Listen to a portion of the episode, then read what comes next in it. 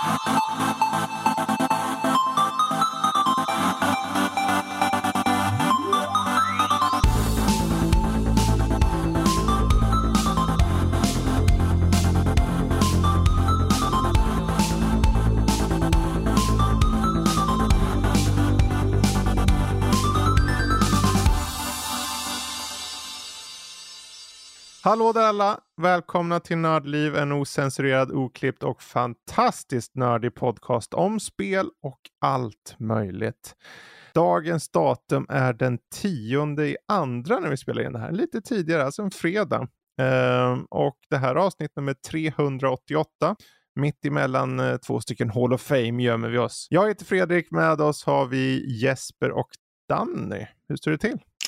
Jo, men det är bra. Hur är det själv då, Fredrik? Det är eh, lite mosigt i huvudet på grund av många timmar i ett visst spel. Mer om det sen. Mm. Uh, Sånt som händer okay. ibland. Men helt okay. Ifall man okay. djupdyker i ett spel så är det lätt att man liksom glömmer bort tid och rum. Liksom. Mm. Sant.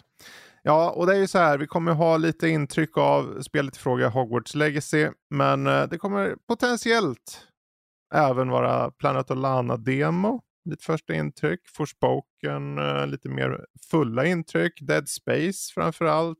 Fire Emblem Engage, Hi-Fi Rush och Hogwarts Legacy för att nämna, ja, återigen samma spel. Två gånger om! Dubbelt upp! Yay! Yay! Och så kanske lite film. Vi får se vad vi hinner med. Fast det är bra när inspelningsdatumet är det egentligen officiella datumet för att spelet släpps. Så... Ja, precis. Ja. precis.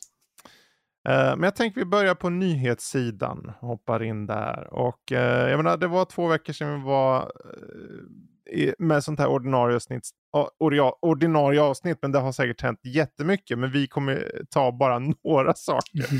Så, men jag tror att jag kan slå till här och börja. För det vi inte tog upp sist, för det var typ två dagar innan det blev utannonserat, var ju James Gunns eh, tio projekt som komma skall då. Mm. Eh, och det är under en flerårsperiod som DC Universe nu av, eh, avslöjar de här eh, tio projekten. Och eh, jag tänkte egentligen att vi vi kan ju gå igenom no dem lite en för en så, säga vad vi tycker om varje respektive och sen avsluta med bara vad vi tycker om hela idén som James Gunn har lagt fram. Uh, och jag tror om vi börjar uppifrån, som på min lista i alla fall har jag Superman Legacy.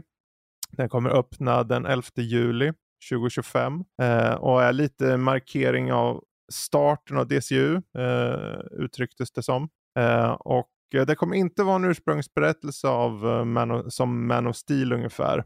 Men eh, utan det kommer liksom fokusera på just hur Stålmannen balanserar sitt kryptoniska arv med just sin mänskliga uppväxt, säger eh, Saffron då. Till exempel Peter Saffron. Um, och jag vet inte, som projekt. Det här är ju då, det var ju länge sedan vi såg en Superman, en ny Superman. Uh, Henry Cavill så har hängt med, men den har ju egentligen varit död i den mån. I där från, vad var senaste full-on filmen var väl uh, Justice League. Uh, mm. Och det är 2017 tror jag. Och sen har ju, kom ju Zack Snyders version av Justice League och visst, det var några nya scener här och var och han var cameo i en viss film och så. Så det är så här, han har inte varit Superman på länge liksom. Mm. Mm. Men äh, jag vet inte, för, vad, vad, tror ni om äh, Superman Legacy? Ja, jag tror väl det kan bli en härlig Superman-film kanske. Mm. Jag vet mm, inte om det, det säger så jättemycket av uh, allting som den kommer erbjuda än av den informationen liksom. Men uh, mm. ja, en Superman-film igen vore väl intressant tycker jag. Ja, det, är länge sedan som, som sagt. Ja, precis. Och det verkar som att de med filmen vill ta upp det här att han är då någon form av för, förkropps, förkroppsligande av sanning, liksom rättvisa amerikanska sättet att leva. Eh, men hur är det då att vara vänligheten personifierad i en värld som ser nästan vänlighet som gammeldags? Eh, där, där har de själva sagt ska vara ett fokus då. Mm. Och det så här, då känns det som, jag, jag blir lite skeptisk om jag ska vara helt ärlig. Um, som att okej, okay, men vi behöver en klassisk berättelse. Vad är det ni börjar med här? Är det mer en fråga om att ni vill ta itu med okej, okay, det här är en dark and gritty värld som alla tycker är så här.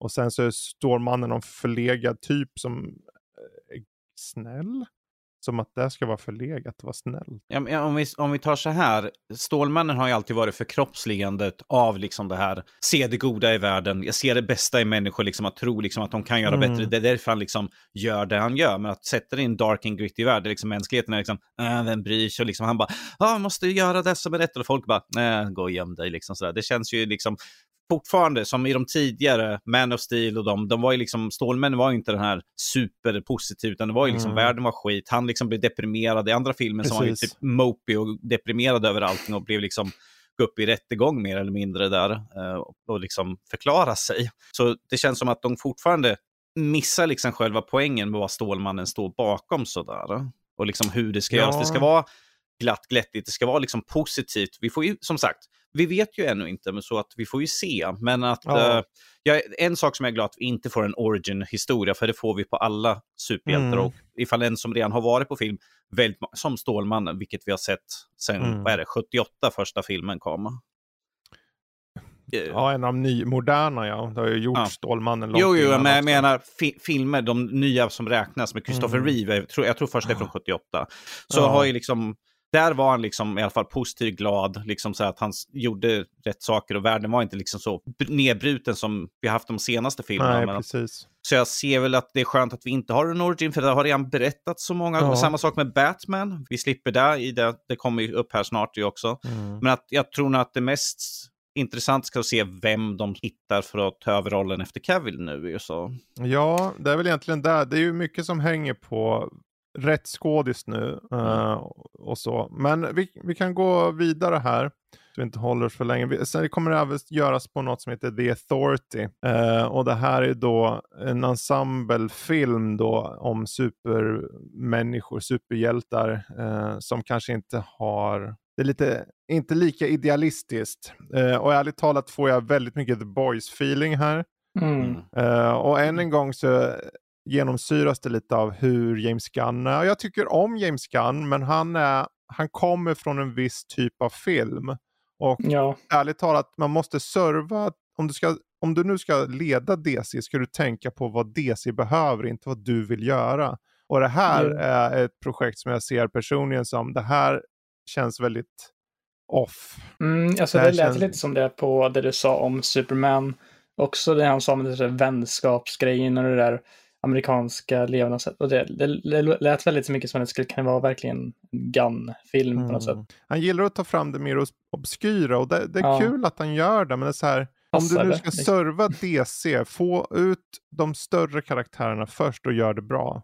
Ska du börja med någon knappt känd grupp här bara för att de ska slåss längre fram med Superman vs. The Authority eller något. Jag vet inte. De kan ju göra det bra, men jag vet inte, det känns som att det är någonting man måste verkligen ja. avvakta och se lite grann. För det, det kan antingen bli helt intetsägande eller så kan det bli väldigt intressant. Så det är väldigt ja. så här, Jag tror också att ja. problemet med den här gruppen är att de, de, om de beskrivs, att de är beredda att göra allt för att få världen att bli rätt. Vilket betyder att de kan gå in på den lite mer gråa zonen vad som är rätt och fel. I, i, då, lite grann att här, vi anser att för att få det här rätt så måste vi göra de här mm. sakerna. En, en superhjälte har sagt nej, nej, jag kan inte gå dit för det är fel. Så jag måste hitta ett annat sätt medan de här liksom, ja okej, okay, vi kör väl, vi, vi tar och gör på det här sättet. Alltså det är ju bara kanske... the boys all over again. Jo, precis. Mm, så det är ju lite tråkigt det, det, vi tar det är för liksom lite för sent. Mm. Så, men vi får väl se, den kommer komma i alla fall.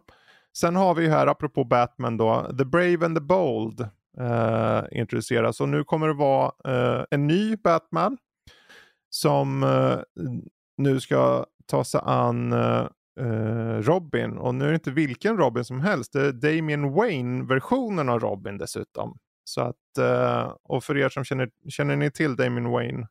Oh, ja. Vem är det som gör, vem är han?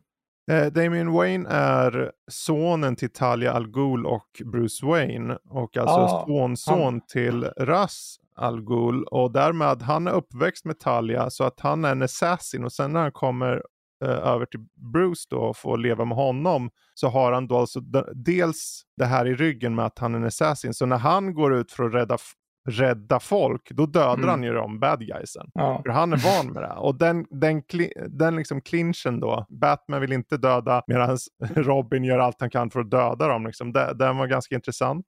Men det är intressant ja. då att han hoppar över ett par Robins innan där. Mm. Bara hej då. Eller uh, Så att ja, jag vet inte. Jag, det, de introducerar ju det här som The Brave and the Bold dessutom. Som är namnet på en annan eh, serietidningsark som var betydligt mer campy. Eh, så jag blir så här mixed signals på något sätt. Eh, men de kommer introducera The Bat, Bat Family. Det kommer vara liksom, de kommer visa upp lite av original Robin och lite av de andra Robinsen också verkar det som. Och eh, sen kommer det handla främst då om eh, Bruce Wayne och Damien Wayne då. Eh, den kan bli intressant. Men än en gång, det hänger på vem de castar som Batman. Mm. Och sen är det så här, ja då kommer ni alltså, ni kommer, då kommer, så här är jag, du och Jesper, vi, Danny, alltså, vi, vi vet ju om hur världen ser ut sett till filmer. Vi har koll på att The Batman finns.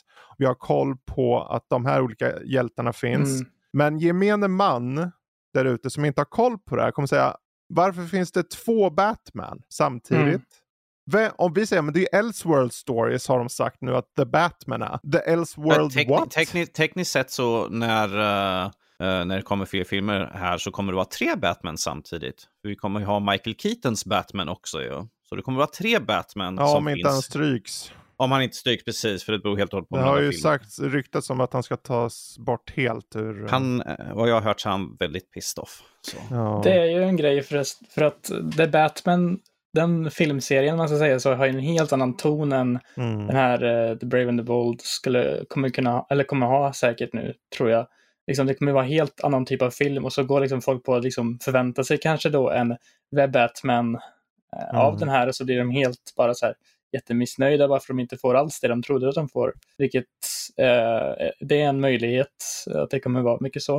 Eh, men då måste de ju verkligen marknadsföra det som att det är olika filmer också.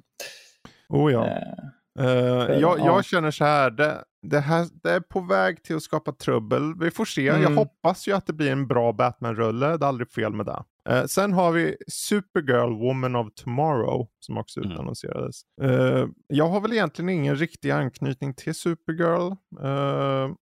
så, så det är så här, det kan bli bra, det kan bli dåligt. jag vet inte riktigt vad jag ska tycka om den. Nej, jag vet inte. Den, eh, det ska vara liksom, eh, det är efter en story arc som tydligen heter The Woman of Tomorrow. Eh, där hon går igenom en hel del problem tydligen. jag för mig hon till och med har någon form av alkoholismliknande beroende ett tag i den. den kan bli intressant, men det är så här, hur, hur förhåller sig den då till Superman-filmen, och Batman, The Brave and the Bold? Återstår att se. Mm. Uh, jag hoppas att vi... man tänkte igenom det här nu noggrant så att det inte blir... Ja, och nu kommer vi till det uh. intressanta. Här har vi också Swamp Thing. De försöker igen med den kommersiella idén av att försöka göra något på Swamp Thing som inte har funkat gång på gång. och är den sämsta idén, ärligt talat, någonsin. Det är så korkat. Va, va, va, varför? Ni har ju sett att det bara inte funkar. Folk vill inte gå och se det här. Men ändå ska de envisas med att försöka göra något på Swamp Thing. Kanske den här, här att, de, kanske den här att ja, men de andra visste inte riktigt vad de gjorde. Jag ska visa hur man gör. Jo, men alltså ja. det är väl säkert så de liksom bara så här. Eh, alltså vi kan ju göra något bra på det här nu, kom igen. Det ska bli bra nu. Och sen bara, nej det går inte. Till filmens favör så är det ju så att det är ju James Gunn gillar ju skräck och där ska jag utforska lite av den här mörka origin-storyn av Swamp Thing och det ska vara lite mer skräck då överlag. Uh, och vem vet, han fick ju till Guardians och Guardians hade man ju inte räknat med. Så mm. sure, fine. Det är bara så här, okej, okay, ni börjar med en ny filmsvit av liksom och ska boota upp hela DC.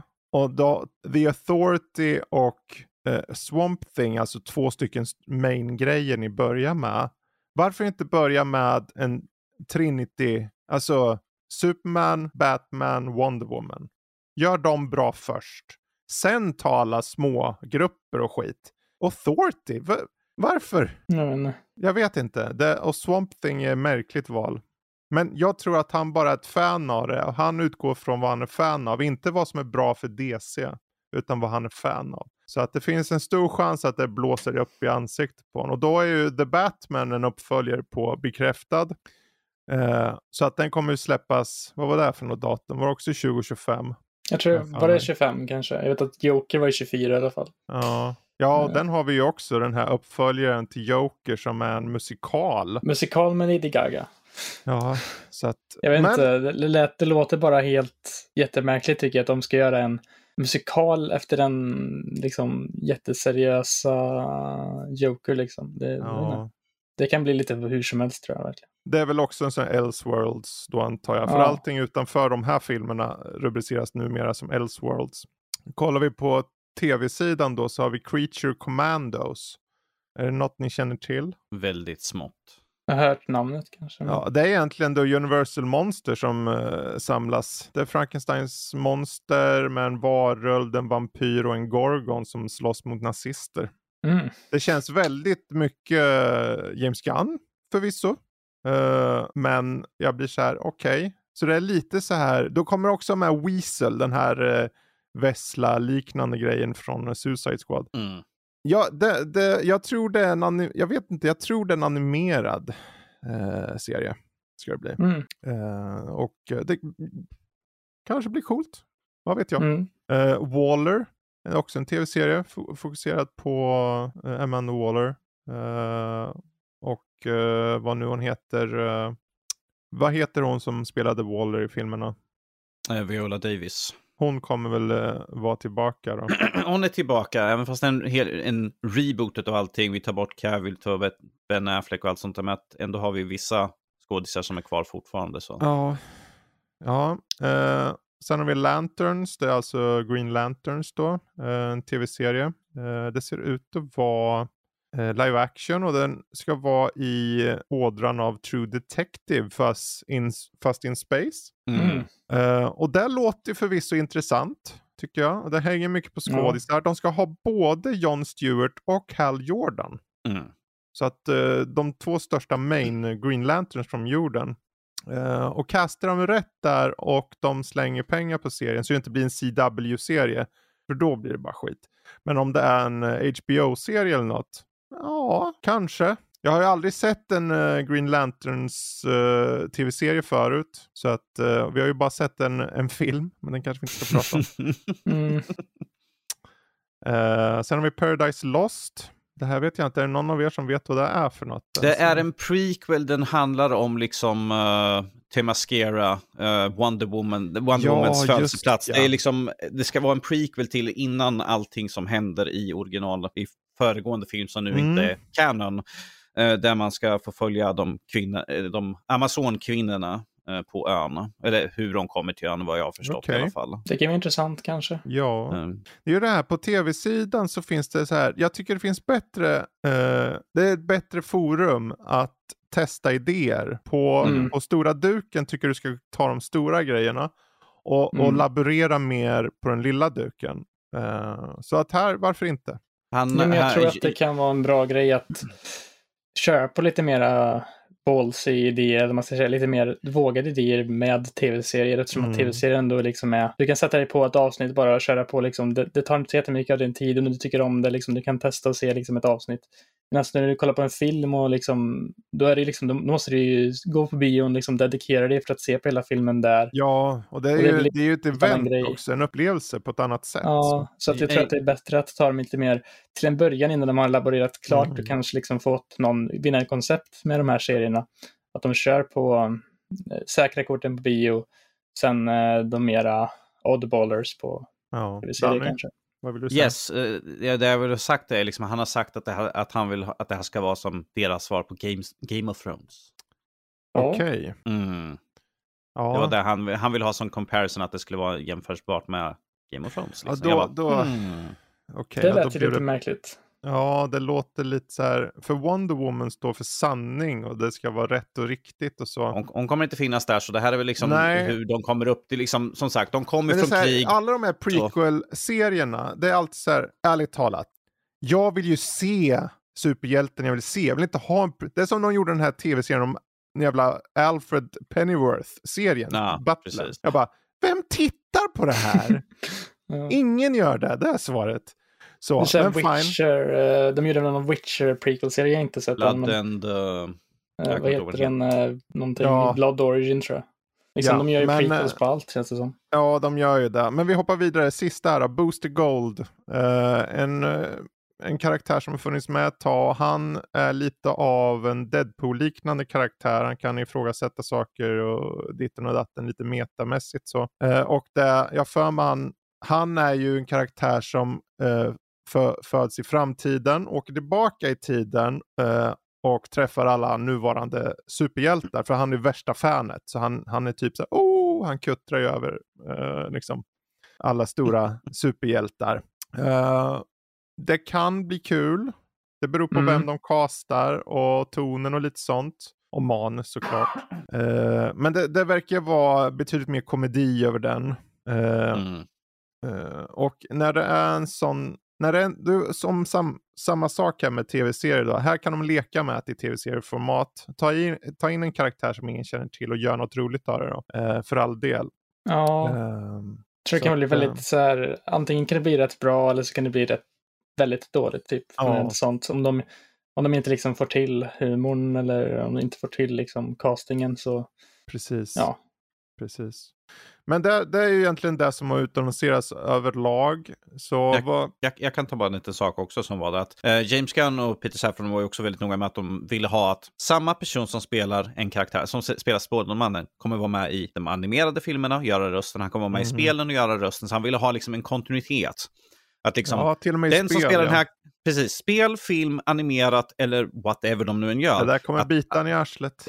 Det kommer nog definitivt göra, eh, för jag vet inte vilken som vill ställa upp på det kontraktet. Man vill att alla som, de som spelar de olika rollerna ska vara med mm. i alla olika segment. Att samma genomgående, liksom att vi har samma, till skillnad från det... andra ja. serier där liksom, du, en gör rösten för Batman, en annan spelar uh, i filmen och andra i en spel så har vi en tredje mm. person som gör. De här vill han ha samma person som gör på alla tre olika medierna. Ja, och det där det kommer bara föra med sig problem för att då måste du också anpassa till exempel spel utefter världarna som karaktärerna befinner sig i på tv eller på film. Ja, och då så här, men de bästa spelen exempelvis är ju de som tar avstamp i sin egen värld och gör något eget av det istället. Ja, se bara Arkham-serien. Arkham ja, herregud. Arkham då, då och Spiderman-spelen. Och... Ja, men det är då, man, då de görs bra. Men nu måste de förhålla sig då förmodligen till det här. Mm. Men den här tioårsplanen eller åttaårsplanen eller vad det är för någonting. Jag tror det bästa han hade kunnat gjort var att på riktigt eh, säga att efter Aquaman så dödar vi allt som har med gamla DCU att göra. Men nu gör han inte det. Nej. Han kommer ha kvar Peacemaker, han kommer ha kvar vissa av de här karaktärerna och vissa kommer rebootas, vissa kommer bli helt nytt. Och han kan ju med Flash göra som så att ja men eh, med då kan vi hitta en förklaring till det om vi vill. Mm. Men det är lite i senaste laget nu. Men ja. jag, jag, tycker överlag att det är en väldigt svag lineup. Uh, och bara att han inte fokuserar och vågar bara döda saker för att serva DC och publiken. Istället för att ta hit, lite sådana här på saker. Slösa en hel film på Authority och Supergirl eller Swamp Thing. När du kan ha The Trinity från start. Superman, Batman, Wonder Woman. Börja om från start, ge dem varsin film, bygga upp något, bygga upp Justice League. Vi vill ju alla se det göras bra. Mm. Det, det var det vad folket vill ha, så gör han, ska han välja att göra Swamp Thing? Vem? Vem har frågat efter det? Ingen, ingen, är, ingen eftersom det gick skit för den senaste ju så. Ja, så att det är så här, jag, jag hoppas att han på något magiskt sätt får till alla de här projekten, självklart. Ja. Han, han har lyckats få märkliga grupper av superhjältar till att funka. Men han, han är inte längre en regissör i det här sammanhanget. I det här sammanhanget är han vad är det, DC Marvel Studios Han är delchef, ja. en delchef på, att, på ja. Warner där. Vad, vad han ska serva är inte han själv, han ska serva the brand, han ska serva DC, hur, hur du får ut vad fansen vill ha. Mm. Bra film. Problemet är också att han har ju skrivit, skriver ju en del saker. Mm. Peter Safran sa att han hoppades att han skulle regissera några saker också. Då tänker jag på direkten att ja, men då kommer han göra så många olika saker. Hur kommer han då kunna serva sitt syfte, liksom mm. att styra upp allting ifall han håller på. Ja, men jag skriver manus för de här, den här tv-serien, kanske den här filmen. Och så ja. kanske jag planerar och, och regisserar det här eller gör ett pilotavsnitt för ja. någonting. Men då, Safran då vill ju att han ska regissera Superman Legacy till exempel. Ja. Och jag bara, nej, han ska liksom det är därför han blir anställd. För du ska sitta i toppen där med Peter Saffron och liksom mm. styra och ställa och liksom hitta rätta personer för det rätta projektet, hitta rätt manusförfattare, skådespelare och vara med på de biten. De, de stora sakerna, de Precis. viktiga frågorna. Hur får vi ihop allting? Inte liksom, ja men jag skrev det här manus, men jag får inte till den här meningen. Ja, tyvärr, jag kan inte jobba på något annat. Jag måste komma tillbaka om en annan dag. Ja. Det känns som att han sträcker sig tunn då ja. och gör andra mm. saker vid sidan av, vilket inte är syftet med den här omstarten. Liksom, att Nej, göra fel från start. Tror, för mig är nog det största problemet att han kommer med flit skapa läger inom DC. Och vad jag menar med det är att du kommer ha folk som säger The Batman med Battinson, den är bäst. Och någon kommer säga att The Brave and the Bold Batman är den bästa. Och sen kommer det bli infighting för att det är bara så folk funkar. Du behöver ena folk, behöver ena fans. Vad han skulle, i mina ögon skulle han ha dödat allting med DCU och sparat The Batman och sagt till Reeves att nu behöver du, vi ska by bygga någonting runt The Batman. Mm. Och förr eller senare ska vi nå en plats där vi kan föra in saker i The Batmans universum. Börja där, för det där, den tonen och känslan de hade i The Batman är spot on vad noir-feelingen är för Batman överlag. Mm, ja, jag håller med. Så att det är vad de skulle ha gjort tycker jag. Men han istället gör så fritt med alla de här karaktärerna och, och, och har kvar skådisar i viss mån. Och viss mån har han bort vissa. För Cavill är borta, Ben Affleck är borta, Wonder Woman kommer inte få en film till. Hon kommer göra någon cameo men that's it. Men ni har kvar Jason Momoa. Ezra och vi Miller. vet Vad sa du? Ezra Miller är kvar som The Flash som vi har i Flashpoint ja. ju så. Vi får ju se vad som händer efter Flashpoint och Aquaman. Det kan ju bli att de båda försvinner helt förvisso. Men det är så här, jag, vet inte, jag tycker det är så otydligt och så spretigt så att eh, jag blir så här. Eh, du är boss nu. Du kan inte hålla på och dalta och tro att du ska hålla på och hjälpa skådisar för att du är regissör. Du behöver vara, ta, ta itu med det här och göra något bra av det som en boss istället. Det, det, jag, det känns lite som han och Saffron liksom bara, shit vad ska vi göra för någonting? Och sen liksom, ja vi har en kvart kvar tills vi ska, tills vi ska möta Saslov, mm. vilket som är chef nu för uh, uh, Warner-koncernen. Uh, liksom där. De bara, shit shit vi kom på det, skriv ner snabbt, snabbt, snabbt. Uh, vänta vi har Buster Gold, ja just det, uh, precis. Och sen ja. liksom, här är vad vi har, han bara, kommer det här funka? De bara, ja ja ja ja, ja. det kommer jättebra här. Nej, okej då, kör på. Ja, och sen tror jag väl också, de har ju velat skära ner så mycket på i och med att det går åt helvete för Warner Bros just nu. Mm. Eh, mm. ekonomiskt sett. Så att eh, vad, en sak som ligger honom till godo är ju att eh, James Gunn överlag har varit bra, väldigt bra med att hålla budget och framförallt göra väldigt billiga projekt. Mm. Uh, jag menar, han kommer ju från Troma till och med. Så att, uh, vi vet ju att han kan göra bra grejer för väldigt, väldigt lite pengar. Så jag tror att det är det som uh, kanske lockar då. För då har vi några projekt som The Authority till exempel. Som att jag, det är något serietidning som började 92. Jag tror inte det, jag, vet, jag har aldrig hört talas om det innan, men jag kan tänka mig att det kanske inte är så dyrt att köpa in och göra något på. Särskilt om det är så här, du kan göra lite egen, du kan hålla nere budgeten lite på dem, för du behöver inte visa deras krafter. Har du Superman vill du att det ska vara Supermanigt hela tiden. Mm. Liksom. Så det kanske har något med det att göra, vad vet jag? Vad vet jag? Um... Jag känner inte att jag har jättemycket pepp för någon av de filmerna egentligen. Uh, egentligen är det en som jag är mest sugen på nu är väl uppföljaren till The Batman egentligen, mm. känner jag. Den är inte ens med i den här. Nej, det är inte ens med här. Liksom. Deras nya grejer ju så. Ja. Men, jag tycker att man får avvakta och se lite dock. Eh, det ja. kan ju bli bra liksom. Man vet ju inte Absolut. just nu. Och någonstans, jag menar, har vi låga förväntningar så kan vi bara bli eh, glatt överraskade. Ja. Precis. Bra. Men vi hoppar vidare. Jag har en nyhet här Uh, och det angående Remedy och deras kommande slate av spel. Jag säger kommande slate av spel och det är väl egentligen inte så mycket att något bekräftat hit och dit och så, mer att jag tyckte det var intressant uh, hur de berättar om det.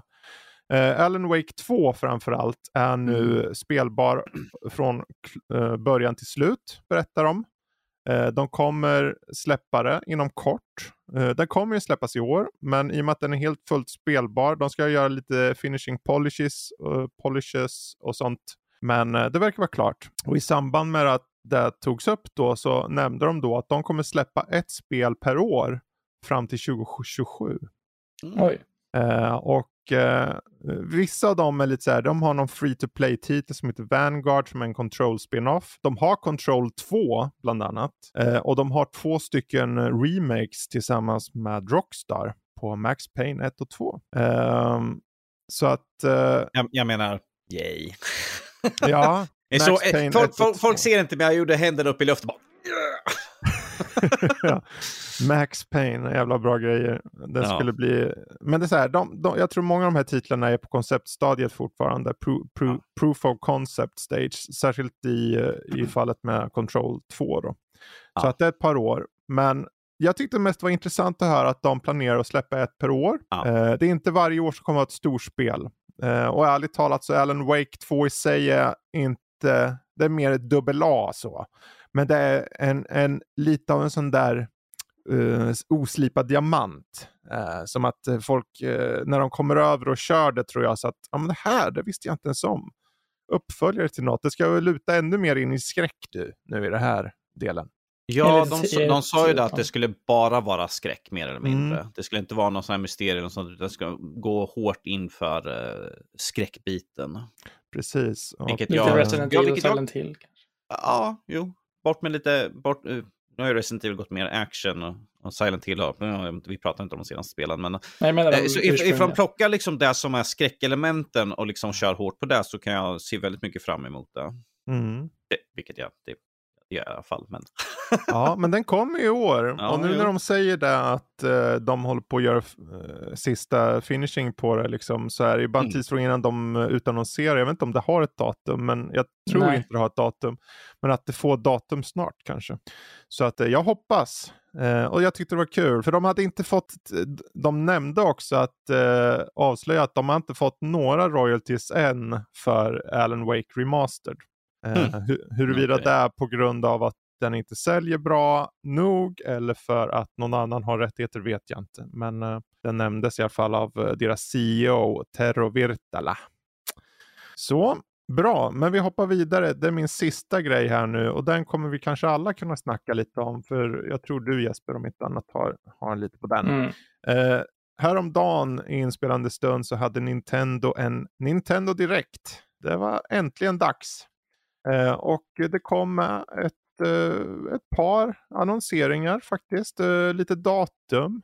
De visar lite mer på Zelda, Breath of the Wild, Tears of the Kingdom. Och jag tänker om vi, vi tar här, jag har en liten lista, ni får säga om jag missar något. Ja. Så kan vi hålla och berätta prata lite om något om vi vill prata mer om något och prata mindre eller knappt något alls på något annat och så vidare. Du har säkert missat det jag tänkte ta upp. Så. Kanske, men då, vi, då får du ta upp det sen. Uh, Pikmin 4 fick ju datum. Ja. Uh, det fick ju, vad var datumet? 21 i sjunde. Ja. Så att det kommer i juli, mot slutet på juli. Så ser ja. man fram emot det så har man något att lira då. Det verkar som att de går mot ett mera, typ så här, over the shoulder mer än att de har haft liksom over, over liksom isometrisk vis som de hade i de mm. tidigare spelen där man ser liksom ovanifrån. Nu hör det mer liksom att du ser karaktären när du liksom mer liksom i tredje person på något sätt. Uh, är väl den största ja, skillnaden egentligen. En bit ifrån sådär, men visst, och, absolut. Och sen att du hade någon slags hundvarelse som du ja. kan använda dig av. Väldigt gullig hund tyckte jag. En tvåbent hund. Jag bara, vem, ja. har, vem har slagit bort två ben på min hund? Ja, nej men det ser ju mysigt ut. Uh, jag har ju aldrig kört någon Pikmin, så det, det, jag har kört Tinykin. Mm. det är ju nära, men uh, det kanske man skulle testa faktiskt. Jag har um, kört ehm. trean lite grann, men jag körde aldrig klart det tror jag. Uh, trean på Wii U då.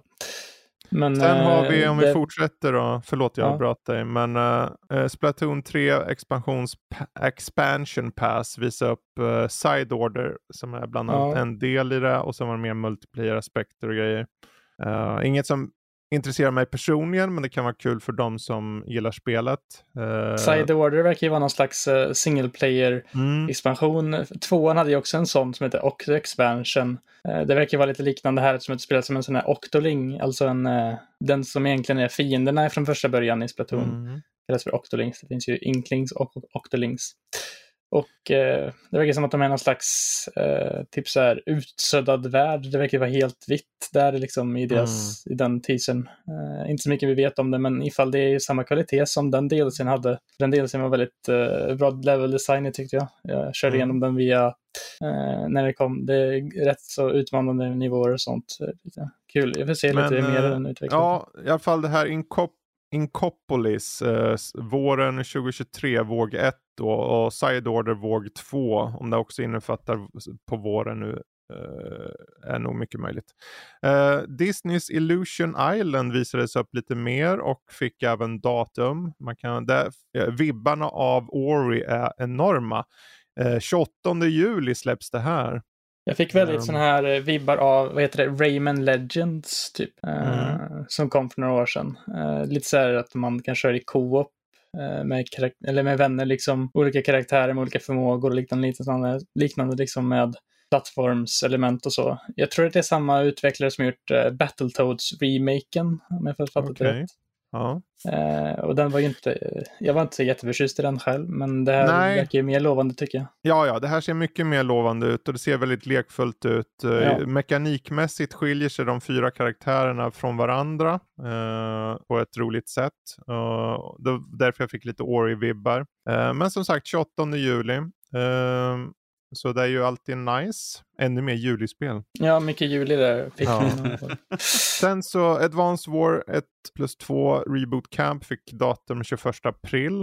Uh, så då kommer den där remaken eller rebooten eller vad det är för något. Uh, jag trodde att den skulle shadow-droppas. Uh, för jag hörde mycket, massa rykten om att, tror jag var typ Walmarts i USA hade fått in typ en en massa planscher det liksom står available now på det här spelet. Men det verkar som att det var mm. något falskt rykte då, eftersom att det kommer inte förrän i april. Men ja. ja. det får egentligen ett datum i alla fall för de som har väntat på det här nu i Precis. över ett år. Det var egentligen mm. klart och redo att släppas, men på grund av lite världsliga omständigheter och sånt så har ju det skjutits på ett bra tag nu. Ja, vi så, hoppar vidare. Ja. Game Boy och Game Boy Advance eh, fick ett par spel. För att eh, vi har ju köpt en konsol för 3-4 tusen så jag vill ju köra spel med en färg. Um, förlåt, men eh, det är så här.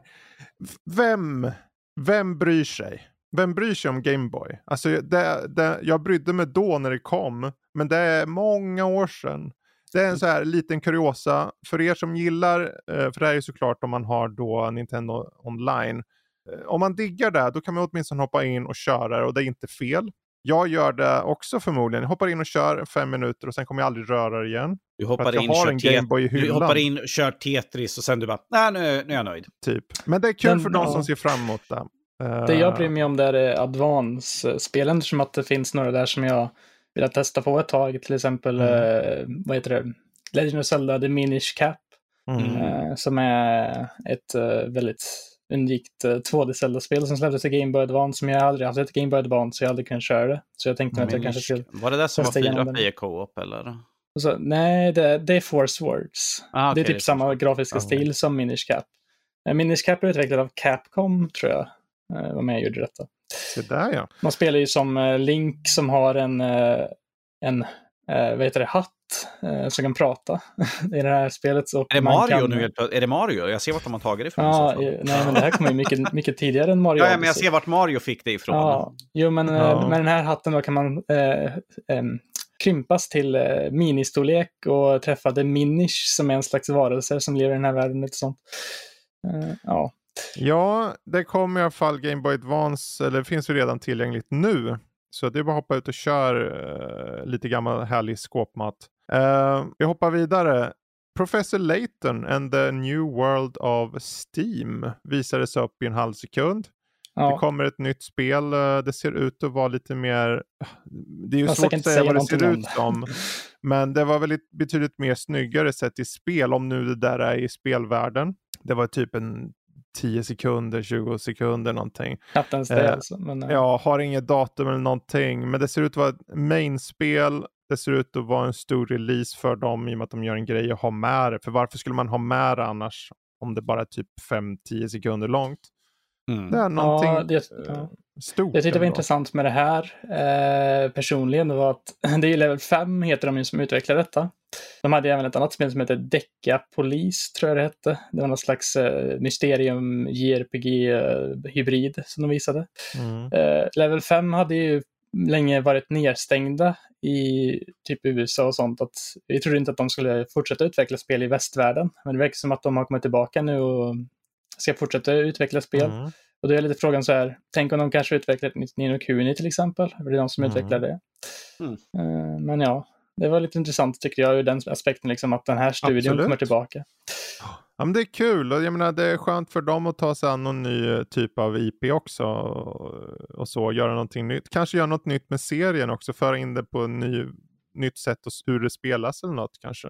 Mm. Uh, det är aldrig fel. För det, visst var Professor Layton, var det mer så här visual novel-liknande? Ett, pussel, ett pusselspel med visual novel tror jag det är. Ja. Jag har aldrig kört dem själv, men jag vet att det är liksom att du spelar ju som den här typ detektiv, en detektiv och en, en liten kille typ som hjälper dig typ mm. uh, med pussellösningar och sånt. Och Precis. Lite sånt. Ja, men det är inget datum så ni kan ju räkna med att det tar ett par år. Ja, uh, så det där var nog bara en bekräftelse att den kommer ja, överhuvudtaget. Det är typ som uh, Prime uh, Ja, kanske lite mer än Prime. Uh, för Prime bryter ju studio. jag, tror, jag tror vi får vänta två år. Det, är, det där är sista spelet innan konsolen helt dödas. Uh, apropå mm. konsoldödare, uh, eller konsolsäljare kanske. Vi fick mer lite video på Tears of the Kingdom såklart. Det var mm. ju väntat, men uh, kul att se att det kändes mer storybaserat den här trailern. Uh, jag har varit själv så här, men, ja, men nu blir jag nyfiken. Vad är det som händer? Uh, och ja, lite av varje så. Det, de, man visste att de skulle ta upp det. Det är ju nära i tiden och så. Nej, alltså jag skulle förvåna om de inte tog upp det den här gången eftersom det hade släppts om tre månader nu.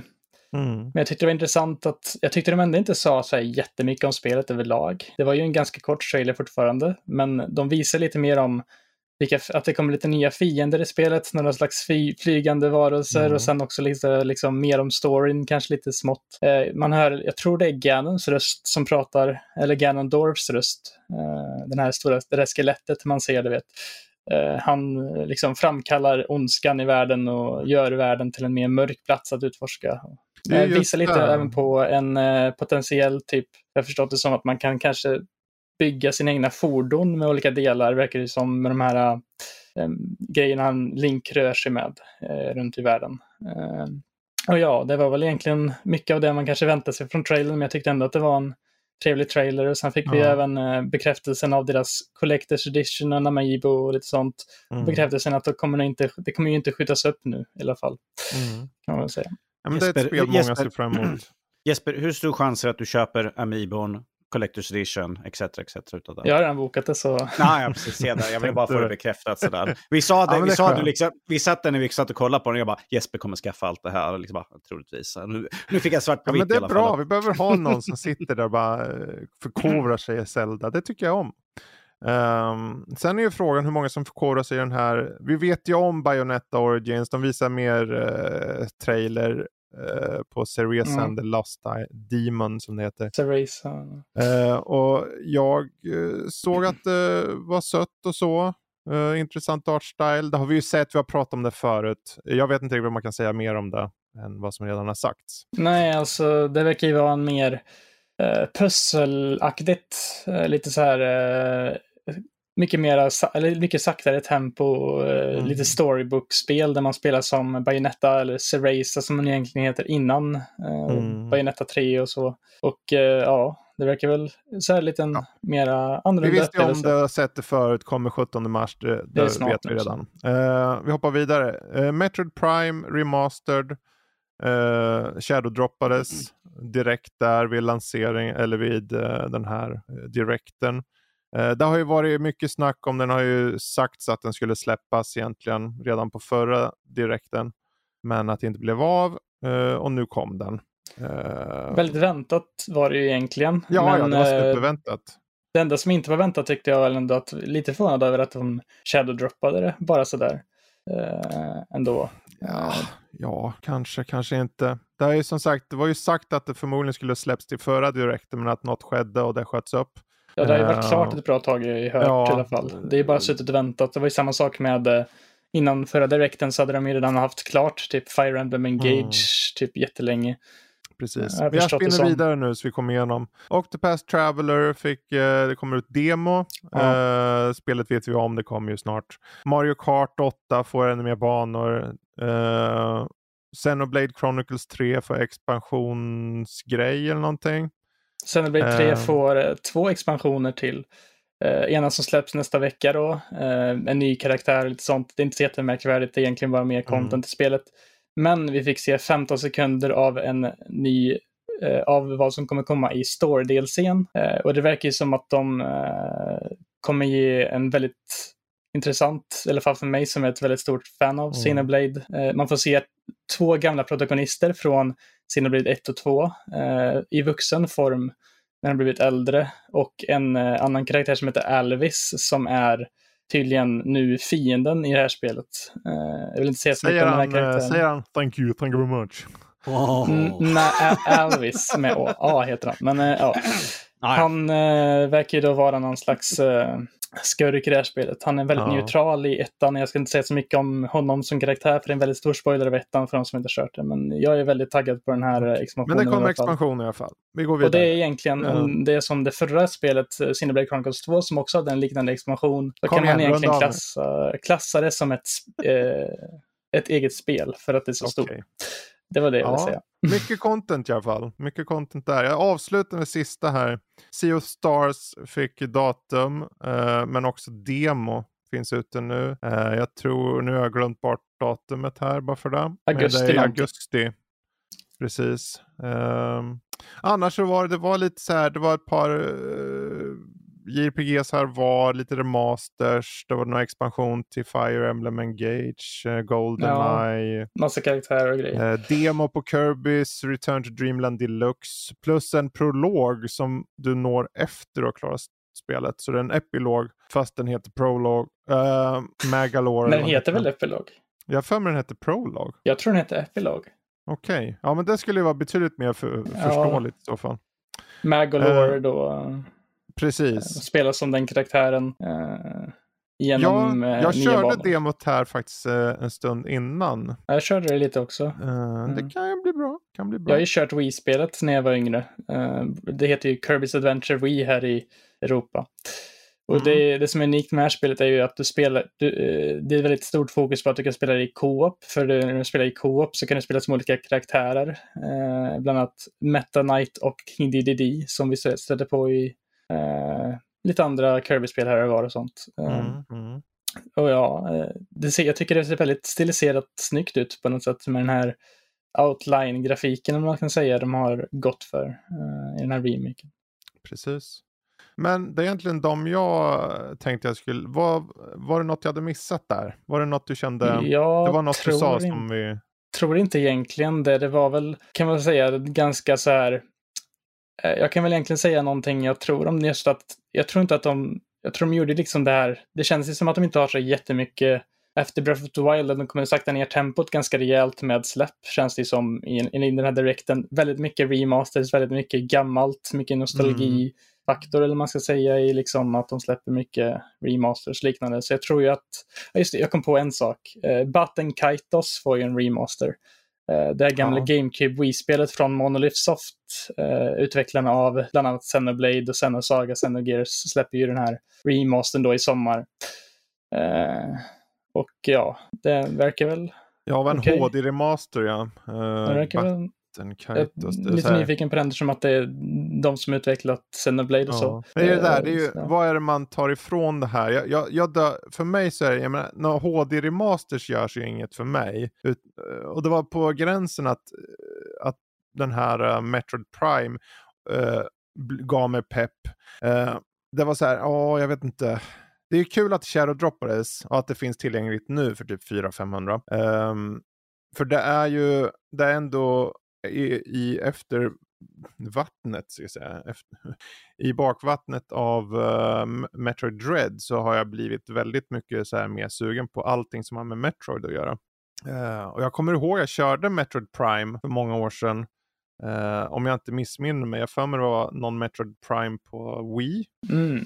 Uh, och jag körde bara en kort stund för kontrollerna sög ärligt talat. Men, de andra kontrollerna i den här versionen så att man kan men, köra... Precis, men nu har de ju uppdaterat just kontrollschemat och de sa det, vad tyckte jag var kul, så här, om ni vill köra på det klassiska sättet och må dåligt av hur uselt det är på kontrollschemat så kan ni det. Och så alla andra som är förståndiga kan köra det på ett moderniserat sätt. Uh, jag är lite, förlåt att jag är lite salty men det är så här, jag förstår att ni försöker hitta försäljningspunkter i det. Säg bara, Metroid Prime finns ute nu, det är allt ni behöver säga. Och det gjorde de och nu finns det ute. Jag, jag tror att, det liksom att det är många som kanske är väldigt vana med något gam det här gamla schemat eftersom att de kanske har kört det jättemånga gånger redan på mm. ett gammalt konsol. Uh, man kan ju till och med köra det med uh, optimerat det är så här, de är bara vana i det, De är bara vana i den kontexten av att ha kvar den gamla konsolen och ärligt talat om ja. det var GameCube. De har ju förmodligen köpt Switch och kört Switch de senaste sju åren fem åren eller vad det är för något. Så att de är förmodligen vana vid switchen. Varför skulle de då gå tillbaka till att ha dåliga kontroller? Ja. I don't know. Men det var liksom, du kan i alla fall styra nu full on liksom uh, kameravyn och allting. Uh, ja. Och det är så här, det är nice. Men överlag, vad tyckte ni då? Vad, Jesper, jag vill höra. Vad tyckte du om uh, direkten nu då? Ja, för mig personligen så tyckte jag den var väldigt intressant för att det var mycket som jag tilltalade mig. Mm. Uh, men när det kommer till kanske nya släpp och sånt kanske det inte var så här jättestark överlag. Att den, men det var ingenting jag förväntade mig alls av den här direkten. Eller, det var ju väldigt mycket rykten nu om att Nintendo kommer sakta ner tempot efter Breath mm. of the mm. Wild för att de förbereder sig inför en ny konsol. Mm. Man såg samma sak med Wii U också. Uh, Wii U hade en väldigt, väldigt stor svacka innan switchen kom. Så jag tror mm. att uh, om jag förstått, eller om jag spekulerar lite rätt nu så tror jag att nästa Switch-version, eller man ska säga, är inte alls långt ifrån nu egentligen. Det är bara en tidsfråga innan de släpper något nytt där. Jag tror de till exempel avvaktar med ett nytt Mario eh, tills dess mm. kanske. Eh, så ja. det, där har de ju, ta, alltså det största potentialen att sälja extra mycket när de släpper Super Mario-filmen och de släpper ingen Super mm. Mario i samband med det. Det är en missad möjlighet där. Nu förstår jag att det, om det är några som inte skyndar ut ett Mario, för de vill inte släppa vad som helst i Mario-verk, mm. eh, så är det Nintendo såklart. Men eh, det, hade, det är en missad möjlighet jag hade hoppats att de skulle haft något i alla fall i år. Peppar, jag tänkte ju typ att uh, en uh, spekulation jag hade innan direkten var att de eventuellt skulle kanske göra en Eh, som de gjorde med Ratchet Clank-filmen, att de gör en Ratchet Clank tie-in-spel ja, till filmen. Ja. Uh, till, ja, eller en Mario tie-in till Mario-filmen, typ att de gör någon slags, kanske inte mm. jätteavancerat, kanske någon 2D-plattformar eller något lätt liksom som är liksom någonting Mario i alla fall. Vad säger V-norsken då? Du som är så väldigt insatt i Nintendo. Uh, ja, uh, ja, precis. Jag är så insatt. Jag har inte ens en Switch och Nintendo tappade jag för länge sedan. Men alltså, om vi ska titta rent krast så var det mest expansioner, det var remakes, det var ny, tra nya trailers på spel vi redan fått utannonserat. Så det som var nytt var väldigt lite egentligen. Och så att de, att de släpper liksom Metro Prime direkt, remaster direkt. Fine, det har ju varit klart ganska länge sådär, men utöver det så tycker jag att det var, var ganska svag eh, direkt. För de som undrar, ja, jag brukar titta på den även fast jag inte har den. Um, det jag, vi gör jag, här jag, Ja, precis. Ja, ja. Jag vill hålla mig uppdaterad på vad som finns för någonting. Ja. Men att jag tycker att det var en väldigt svag överlagt. Um, mm. Att de skulle visa Zelda där på slutet, det var ju redan, hade vi redan förväntat oss, liksom, eftersom det släpps så snart. Men att det här var, men att det var ju väldigt mycket som visades upp. Och så det finns ju en anledning, för det här är ju en av anledningarna som har sagt varför de inte kommer vara på E3 i år, för att de har egentligen ingenting Nej. värt att visa upp där. För att Zelda Breath of the Wild 2 släpps innan E3, så de har ju inte ens det att visa upp. Det, och sen alla, sidan, all, de, de ja. sa ju att det här gäller ju första halvåret primärt. Mm, så att det finns ju ett andra halvår också. Ja, uh, men alltså, det, det, det, det, var ju, det är vad de själva har sagt, att de har inte så precis. mycket att visa upp. Det är där, mm. därför de har sagt att de inte kommer, för att de har inte någonting mm. stort Jag kan säga, ja, vänta er inte en direkt nu i E3-tider, för jag tror inte att de kommer ha något, eventuellt som de hade då förra året när det inte var någon E3, att de har en mm. slags typ så här liten partner direct eller någonting. Men jag tror att den riktiga direkten som kommer härnäst är typ i septembertiderna, för det är ungefär då de brukar ha en riktig direkt igen. Så jag tror att eh, de kommer inte ha något jättestort nu inför dess. De kommer ju säkert ha någon random Twitter-utannonsering till exempel av något datum på mm. Xenoblade 3-expansion, eller Xenoblade 3 Wave 4-expansionen till exempel, lite sådana saker. Men eh, överlag tror jag att det kommer vara ganska tyst på det sättet. Kanske, kanske en typ gameplay-presentation, eh, Treehouse-grej på eh, Tears of the Kingdom som man får se lite gameplay med innan det kommer. Mm. Skulle jag nog tro. Ja. Men ingen eh, riktig, direct innan slutet av året. Tror jag inte Nej, det precis. blir. Oavsett, för min del det säger, det, ja, jag skulle säga att det är svagt, men samtidigt skulle jag säga att om vi ska vara ärliga, om man jämför med andra sak, liksom, typer av event så finns det många som har mycket, mycket sämre. Uh, jag kan tycka att de har ändå en hög lägstanivå. Uh, eh, vi fick ändå datum, sen att säga Samba de Amigo eller expansioner till Splatoon. Ja, det fanns saker man inte bryr sig om, men fördelen här är ju, och där tror jag Jesper är lite av ett bevis, att det finns alltid något för någon på deras känns det som. Uh, det är ganska fylligt, det var ändå runt 40 minuter. Så att uh, det kommer alltid vara någon som är glad. Och även om jag var saltig över liksom, till exempel Gameboy och allt det här. Så är, självklart det är kul att det finns. Det är kul att det kommer. Uh, men det känns som att det var, ju, det var ju väntat att de skulle slänga ut dem. Jag kommer ihåg de tog en längre stund med det och sen hade de Game Watch och såg man dem där. Okej, okay, nu mm. på Switch kan ni köra Game Watch här. Jag tänkte, men är det här vi har köpt konsolen för? Nej, självklart inte. Men det är det kul är att ha som kuriosa. Jag, jag, menar, jag menar, vi kan ju slänga precis som uh, Xbox och Playstation. Att mm. Du har ju på mm. Xboxen har du Game Pass med original Xbox, Xbox uh, 360 och Xbox One-spel. Och på mm. Playstation har du PS, ett PS2 och ytterst få PS3-spel. Men att det finns, men det är ju en kuriosa grej. Det är liksom för dig ja. som vill gå tillbaka och kanske testa något som, till exempel du körde senaste spelet i en serie, bara liksom, jag undrar hur originalet Precis. var, så kan man hoppa det tillbaka och testa. Det finns dock en distinktion där, att Game Pass till exempel, där kommer det nya spel. Och det är mm. där du betalar för. Och även på den här tjänsten på Playstation så är det egentligen där du betalar för den på de högre nivåerna. Mm. Men här är det egentligen där du betalar för är ju det gamla. Liksom så att du kan köra. Och på ett sätt är det nog bra just den här lösningen tror jag. Det är en liten, en liten sidogrej här. Men det är bra att de har löst det på det här sättet så vi slipper köpa spelen igen åtminstone. Utan att de poppar in i tjänsten och sen så finns de där liksom. Eh, så länge jo, men de alltså, de har gjorde dem ju, jag tror att de hade det här nu eftersom att eh, Nintendos virtual console på både 3DS och Wii U kommer stängas ner om eh, bara några månader, i mitten av mars eller vad det nu var.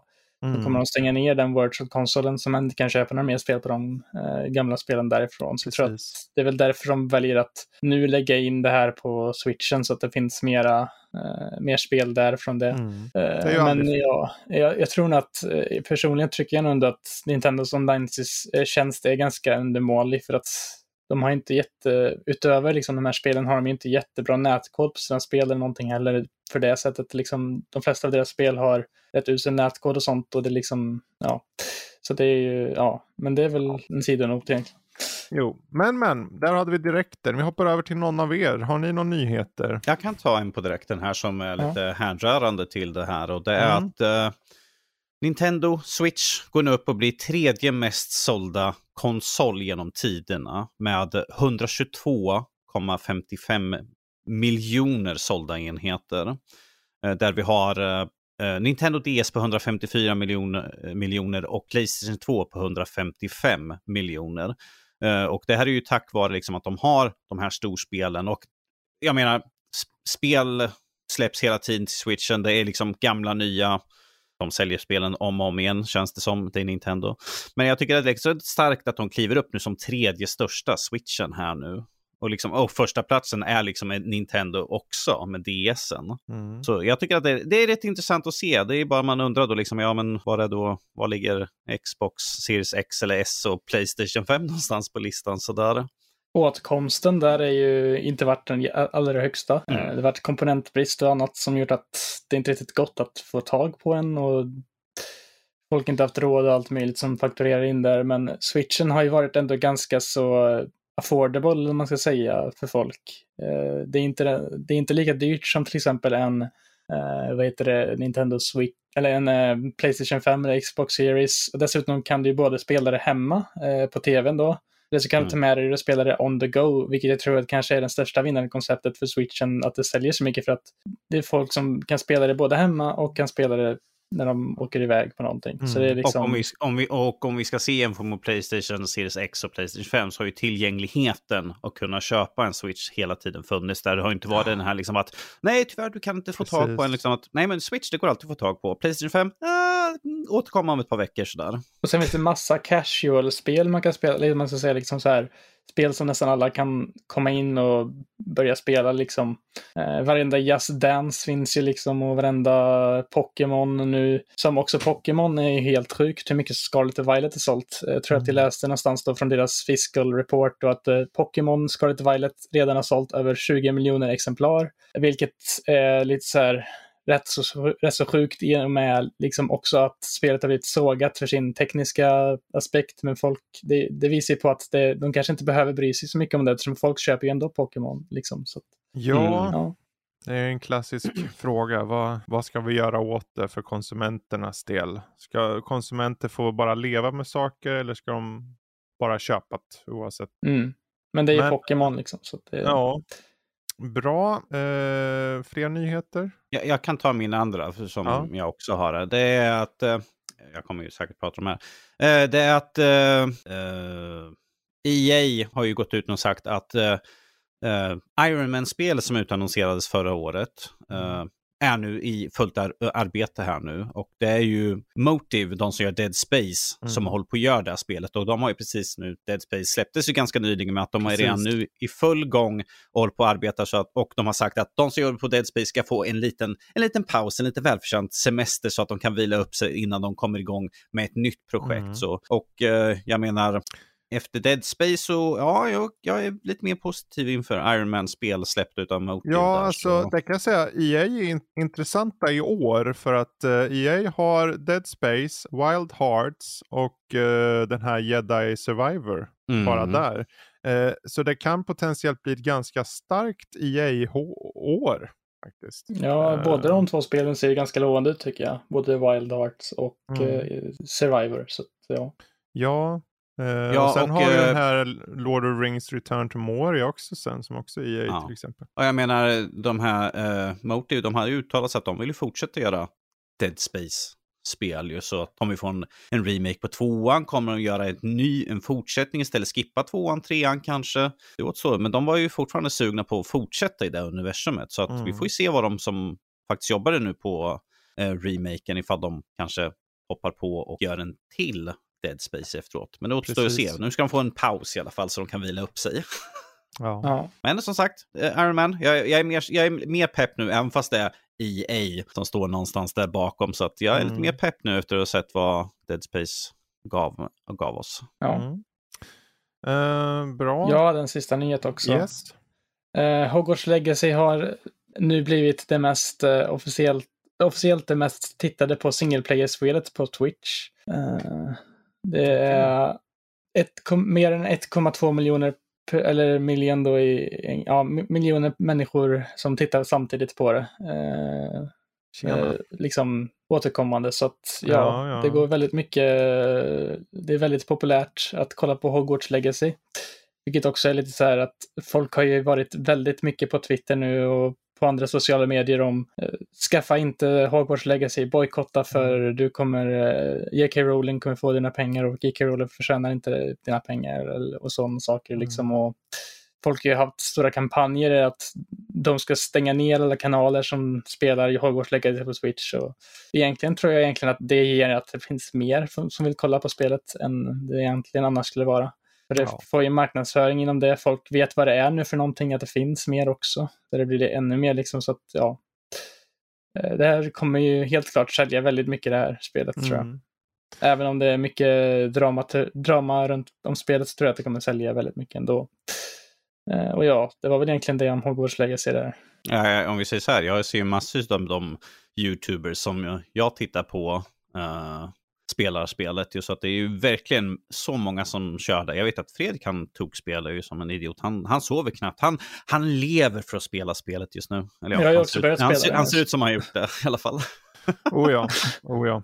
Eh, bra, ja. men vi hoppar vidare då. Eh, så avslutar vi nyhetsbiten.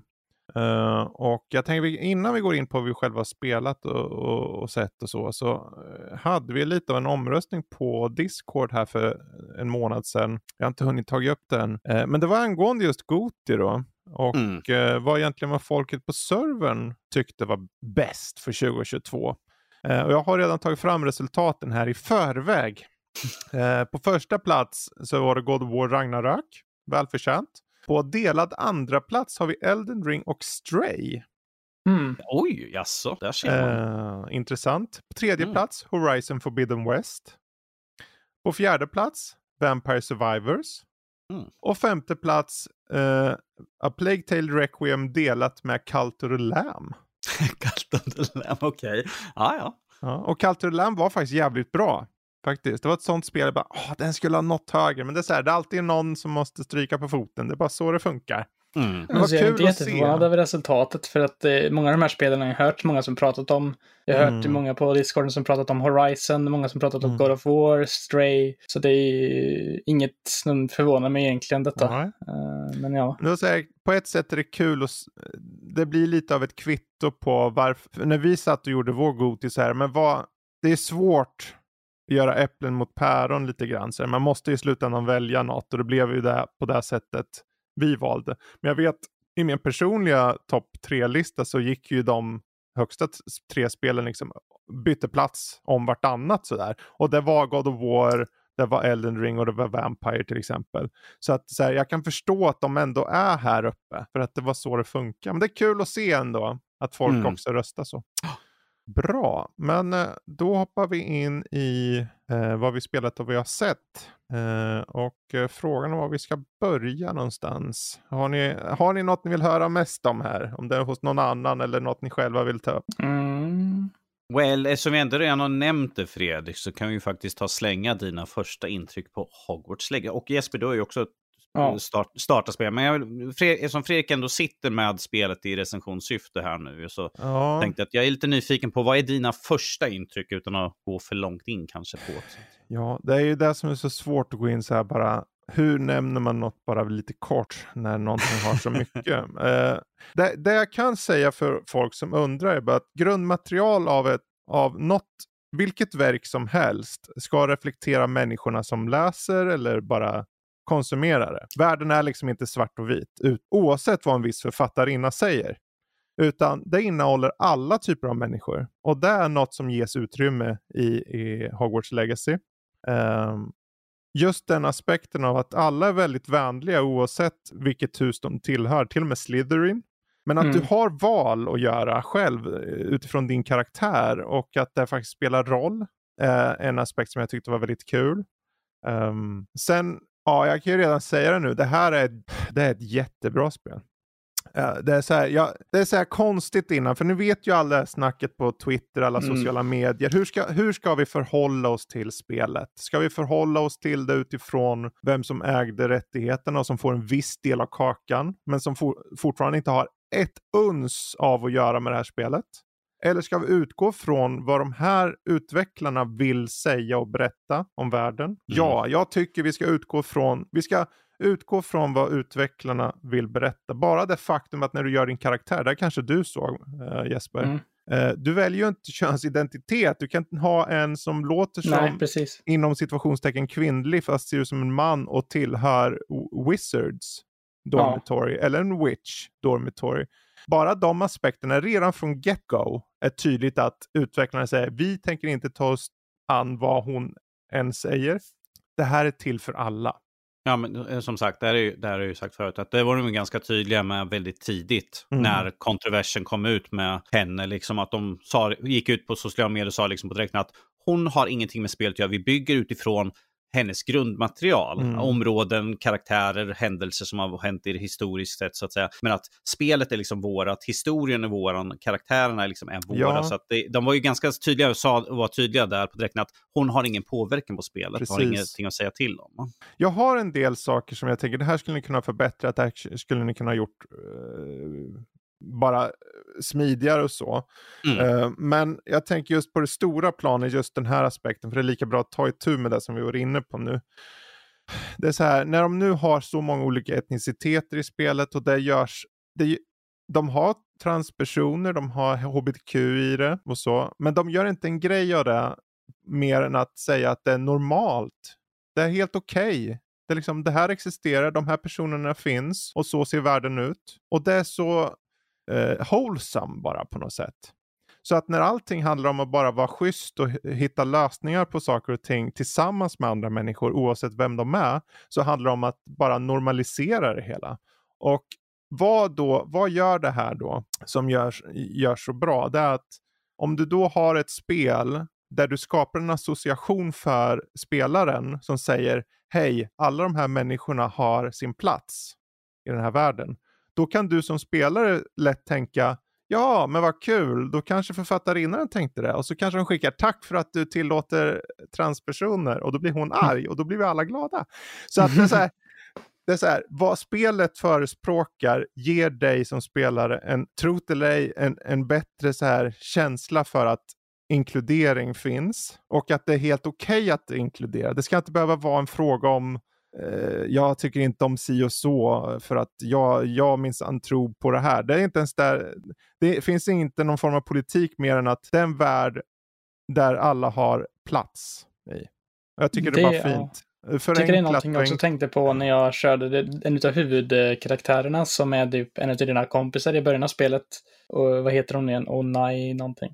Ja, Nettie. Eh, hon från, eh, vad är det, vilket land var hon var Uganda. Från? Uganda. Just Uganda från den uh, största skolan, uh, Richard, um, mm, Ugodai. Trollskolan i världen då. Liksom att man får se liksom flera olika etniciteter, flera olika sorters personer, alla med olika personligheter, personlighetsdrag och allt möjligt. Liksom. Det känns ju ändå som att de har tänkt efter liksom, karaktärerna väldigt mycket. Uh, av det jo. lilla jag kört, jag har kört typ tre timmar av spelet, Precis. kommit en liten bit. Det är ju det, det är ju väldigt fokuserat på karaktärer och just att de får alla karaktärer att kännas mer uh, utfläschade, eller vad man kallar det på svenska. Uh, mer fylliga liksom i hur, hur, hur mycket karaktär de har gör att det uh, höjs ännu mer i mina ögon. Ja, jag tycker just, också att det är ja. kul spel överlag, liksom att gå runt och uh, utforska den här uh, Hogwarts-skolan. Mm. Tycker kanske det är lite väl mycket symboler i början när man kommer in i Hogwarts. Mm. Liksom det är symboler på varenda litet hörn liksom som inte man får jättemycket kontext till från början. Mm. Många grejer i menyn liksom som är lite osmidiga att komma in i. Men när man väl kommer in i det tycker jag, vilket jag börjar göra lite mer nu, så är det förståeligt och lätthanterligt. Men uh, när man först kommer till det så är det lite så här överväldigande tyckte jag. Mm. Sen tycker jag också att striderna är rätt kul också. Jag var lite så här, jag var lite så osäker på hur de skulle vara innan jag såg trailers och sånt, för det såg lite att det kunde vara lite vad, hur som. Jag tycker mm. det är lite kul det här med att man eh, fokuserar på range och så kan du använda olika eh, förmågor du får från olika klasser då, att du och löser upp nya förmågor, till exempel eh, eh Lumio, eh, Leviosa, eller Veganalium Leviosa, eller man kan säga, som kan får folk att sväva, Akio för att uh, skjuta ner dem och allt, mm. liksom komboa, komboa in saker i varandra och allt möjligt. Uh, en kul mekanik. Liksom. Där får man tänka på, jag, jag, jag satt och kollade på när Fredrik satt och spelade lite grann uh, i en av våra grupper på Discord. Och, och vi satt så här och lyssnade och han professorn i början, han bara, ja ah, men vi måste lysa upp, lyso. Man bara, oh, Gud, de sätter det till och med ett O på liksom så här. Uh, vi måste hitta saker. Find det var som, Man bara, det var oh. Bygg en bro och Reparo. Reparo, ja. Lighto kändes. Men det är ju så i Harry Potter. Liksom, ja, jag vet. Och då tänker man bara, wow. Reparo, Lumos. ja, precis. Luminous, liksom ja. upplyst, liksom. Lumo när vi lägger till ett O på slut så har vi liksom en, en, en formel. Så här. Det är bra du tog upp just striderna och så, för det är ju en stor aspekt av det. Men just det här, just hur fyllig världen är och att det alltid finns någonting att hitta. Jag fick nästan lite, det är en konstig jämförelse, men lite Elden Ring-vibbar. Ja. Inte, i, inte på något sätt i strider, utan bara det här med att det finns alltid någonting att hitta. Utforskandet. Ja. Och det, vi har ju sett det i många open world-spel, men här är så här, när du då gör den här klassiska Assassin's Creed-grejen, att du känner av saker, liksom, du vet. Uh, du kan Eagle se Vision. Eagle Vision. Mm. Uh, så ser du, okej okay, men här är en vägg som kanske kan gå och ha sönder. Men just nu har inte jag trollformel för det. Men sen när jag får det så slår jag sönder och hittar, ja ah, det är en väg ner här och det är något valv här. Och vad är det för något valv? Men då behöver jag låsa upp det. För då, kan jag, då har man en trollformel för att låsa upp lås. Ja. Men då måste du hitta där, du måste nå den nivån för att låsa upp just det här. För det var level 2-lås på den. Ja, just det. Ja. Så att, eh, och sen så är det lite, det är ungefär som i Assassin eller vilket spel där man låser upp lås och så får du så här, nej Skyrim-liknande nästan så här. Du ska matcha två platser så att de öppnar upp. Då låser det upp och så. Så att just hela det här världsbygget och hur de lyckas få det att kännas så eh, inlevelsefullt. Och sen att striderna är genuint roliga gör det väldigt bra. Det enda som jag skulle säga än så länge jag skulle vilja se förbättrat var när du då har många formler och kör med handkontroll så, eh, så använder du, vad heter det, styrspaken? Nej, det är thumbpad. Styrkorset. styrkorset. För att växla medan du trycker ner en trigger och ja. den där. Och då kan du växla mellan olika uppsättningar av trollformler.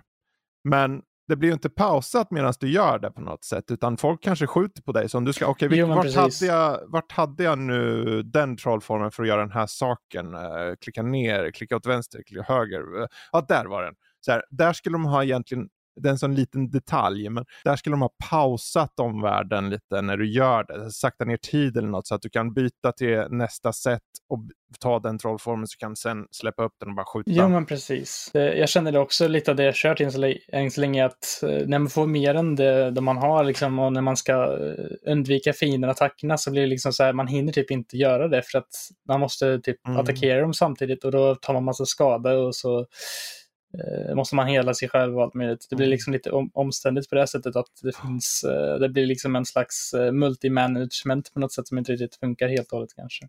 Ja, sen Men, är det så här, ju mer du kommer in i, för då har du val, mm. förr eller senare kommer du in i så pass att du vet att okej, okay, de här formlerna vill jag ha när jag är ute i strid, de här formlerna har jag bara hemma i Hogwarts, för vissa formler kan du inte ens använda utomhus ändå.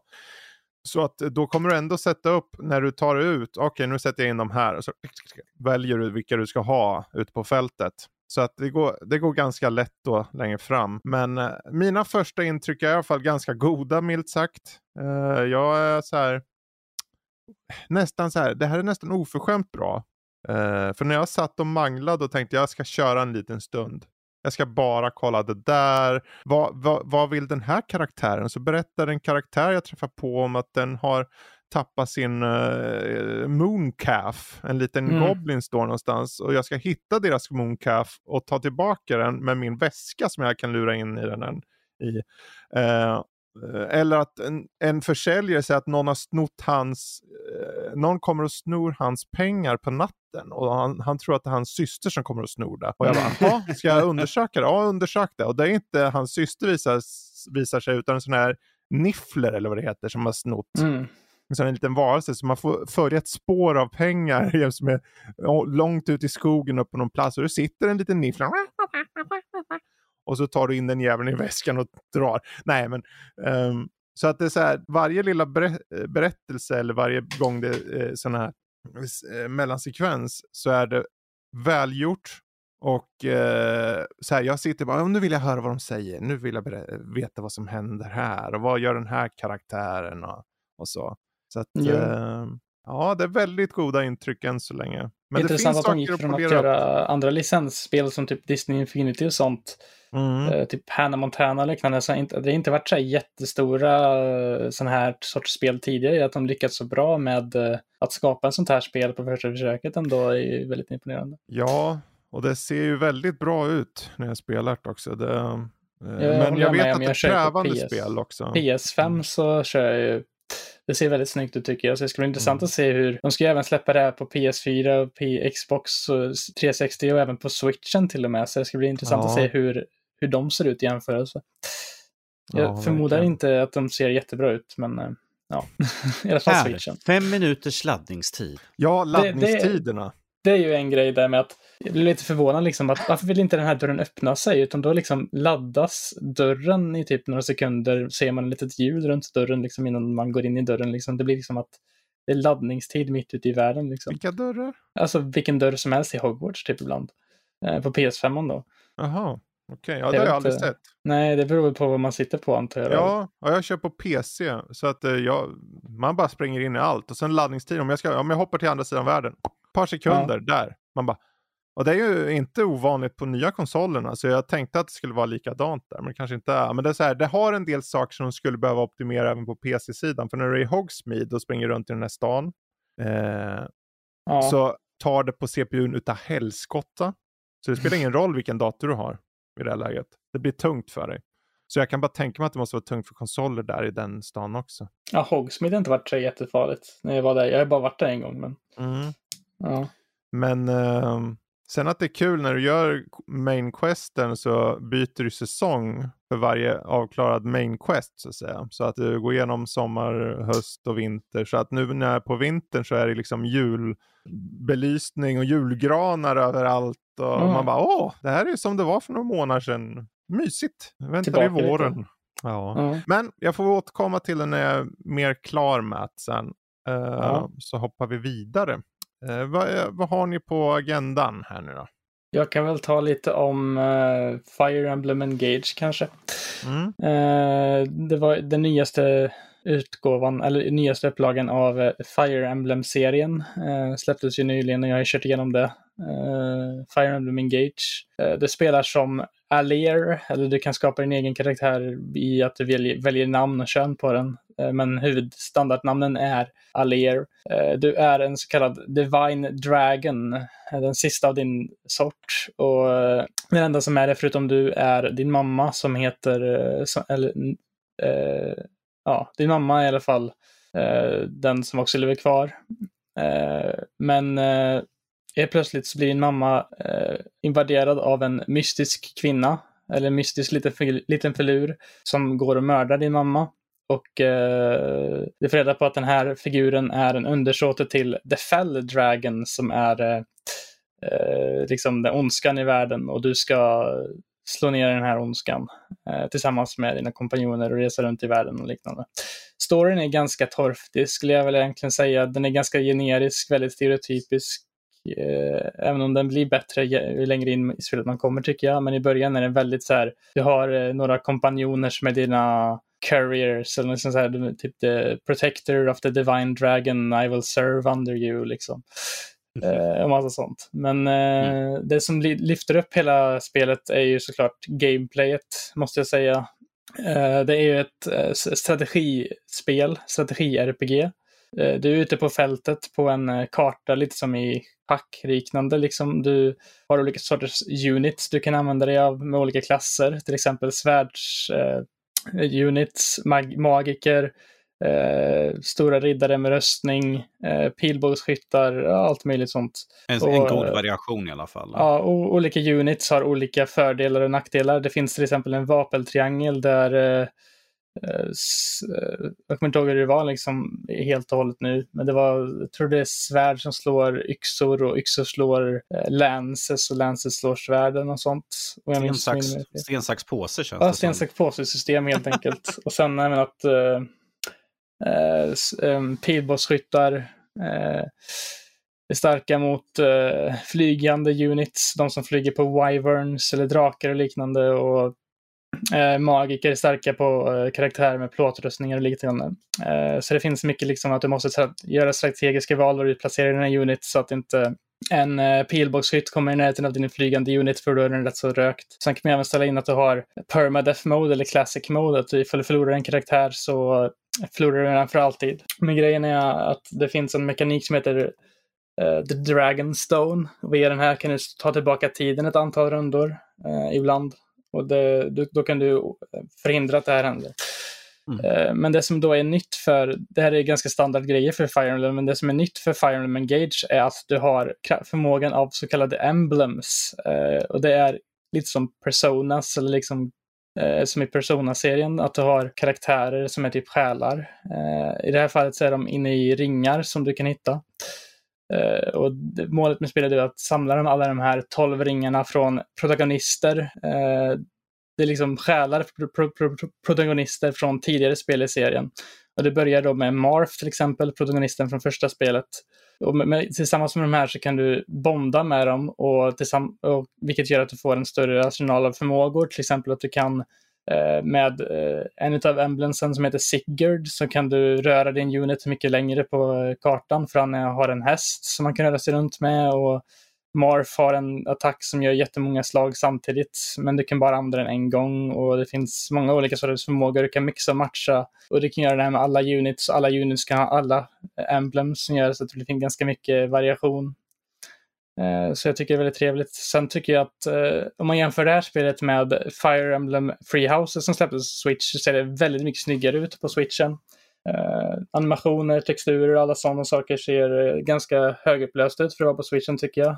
Speciellt om man jämför med Free Houses där det såg ut som JPEG-filer ibland när man var runt ute. Uh, och sen även hur musiken används i spelet. Uh, i, på kartorna då så är det två olika sorters versioner av musiken. Den ena är när du är ute på kartan, det är lite mer lugn taktisk musik. Och när du kommer in i stridssekvenserna, uh, när du, en unit möter en annan, så blir det liksom mera högt tempo på hela grejen.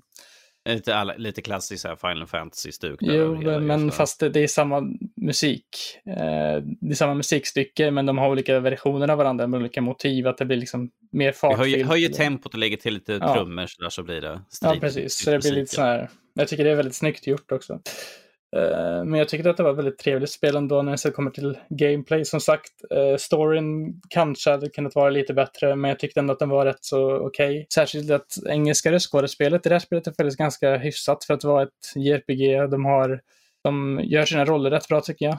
Eh, speciellt huvudpersonen är väldigt duktig på sin roll tycker jag.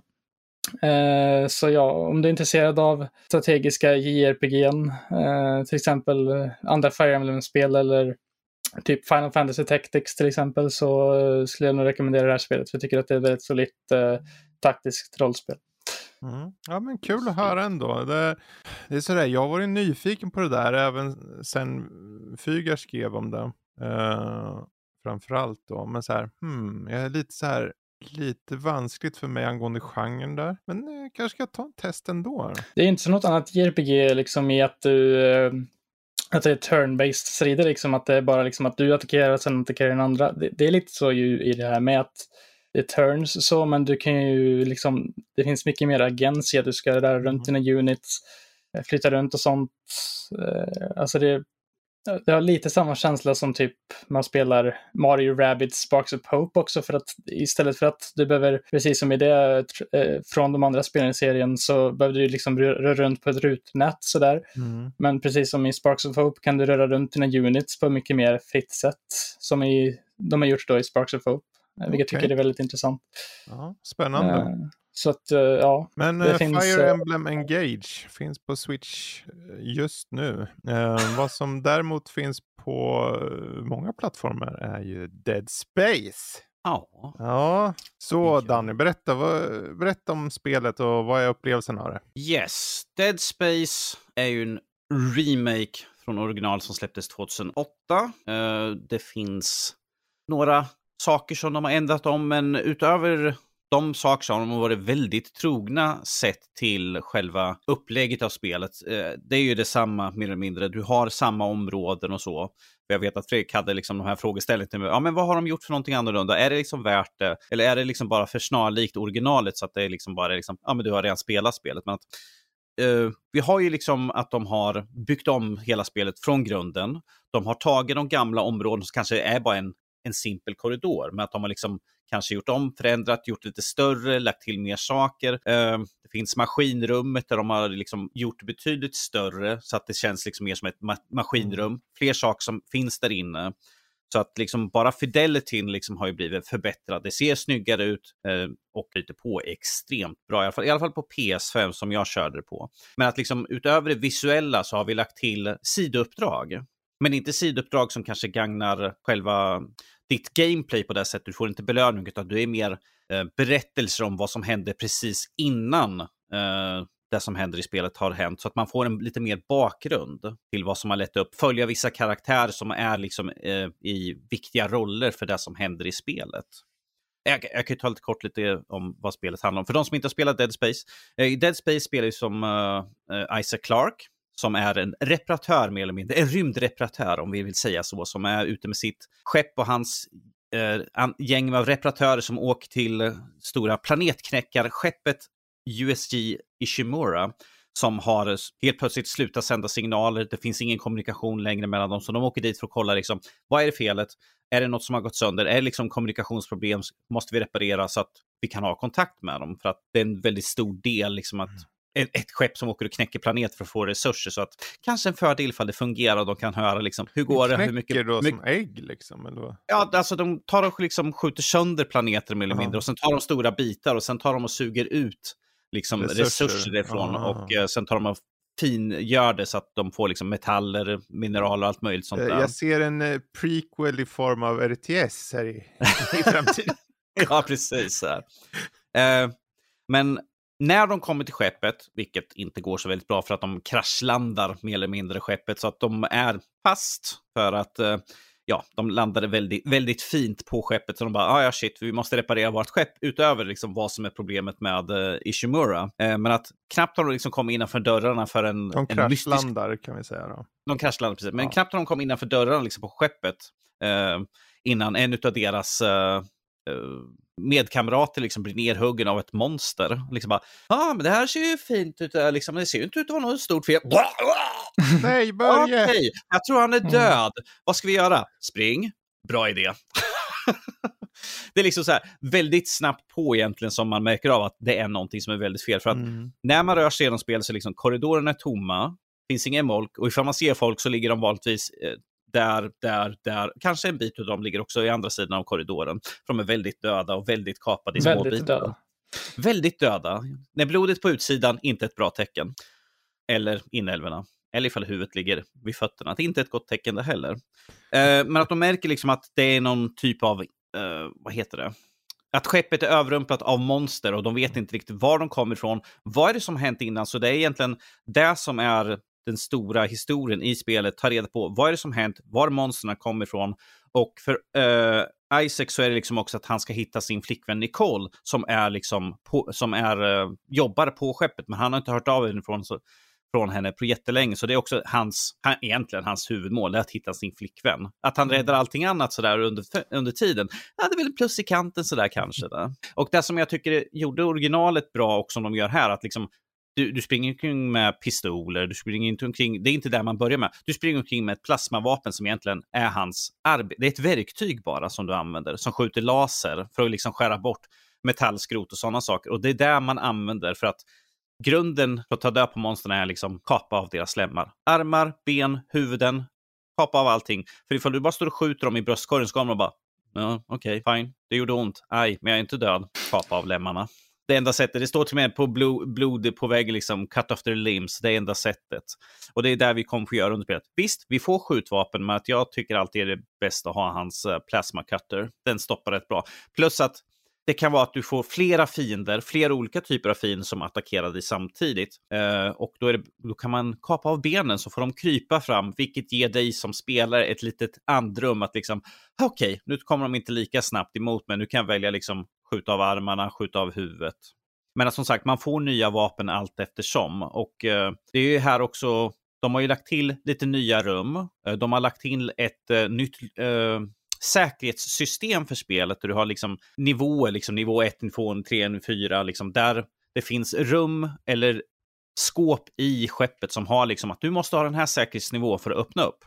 Men man får säkerhetsnivåerna eh, naturligt genom att spela spelets historia. Liksom, Okej, okay, du ska göra det här. Ja, men då uppgraderar det dig till nivå 2. Man bara, mm. ah, sweet. Jag så, vet att det finns ett rum här borta som står nivå 2. Då kan jag springa dit och kolla. Och där kan man hitta liksom, resurser eller faktiskt vapen, nya vapen som man kan använda. Så att det är alltid ett stort värde av att springa tillbaka och leta igenom de här rummen för att det kan gagna in i det långa loppet. Mm. Lite Metroidvania på det liksom. Mm det var Fredrik sa också när vi pratade om det här sist. Så. Men att vad de gör med det här spelet, jag sa, jag tror jag tog igen för det, att de gör som i Resident Evil-remakesen, de gör det rätt från start. Liksom, vi bygger upp från, från helt ny grund, vi liksom bygger på vad som gjorde originalspelet bra och vi liksom vi förändrar inte allt för mycket med att det visuella, sure, det ändrar vi för liksom att det är 2023, vi kan inte ha det se ut som en PS2-spel.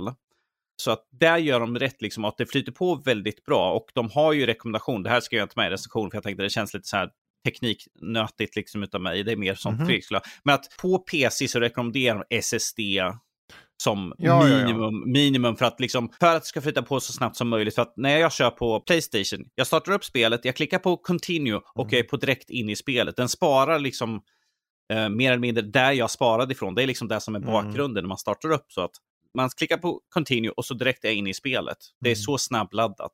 Och de, en sak som de till har gjort Eh, för att du ska kunna ta dig runt snabbare. Att på tåget som finns det som ett rälssystem där man åker emellan de olika områdena. Mellan engineering, mellan eh, liksom kaptenhytter och allt sånt där.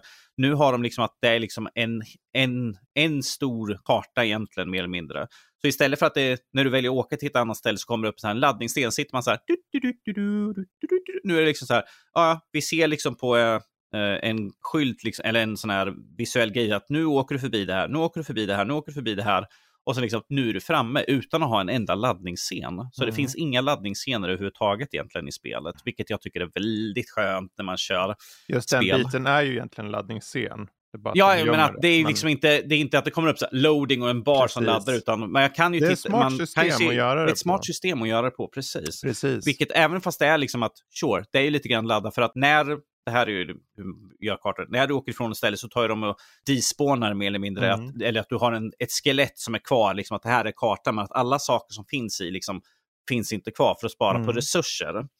Så när man åker igenom så såklart, när du kommer till nya området, dörren öppnar upp, då har allting liksom, har ju liksom laddats in.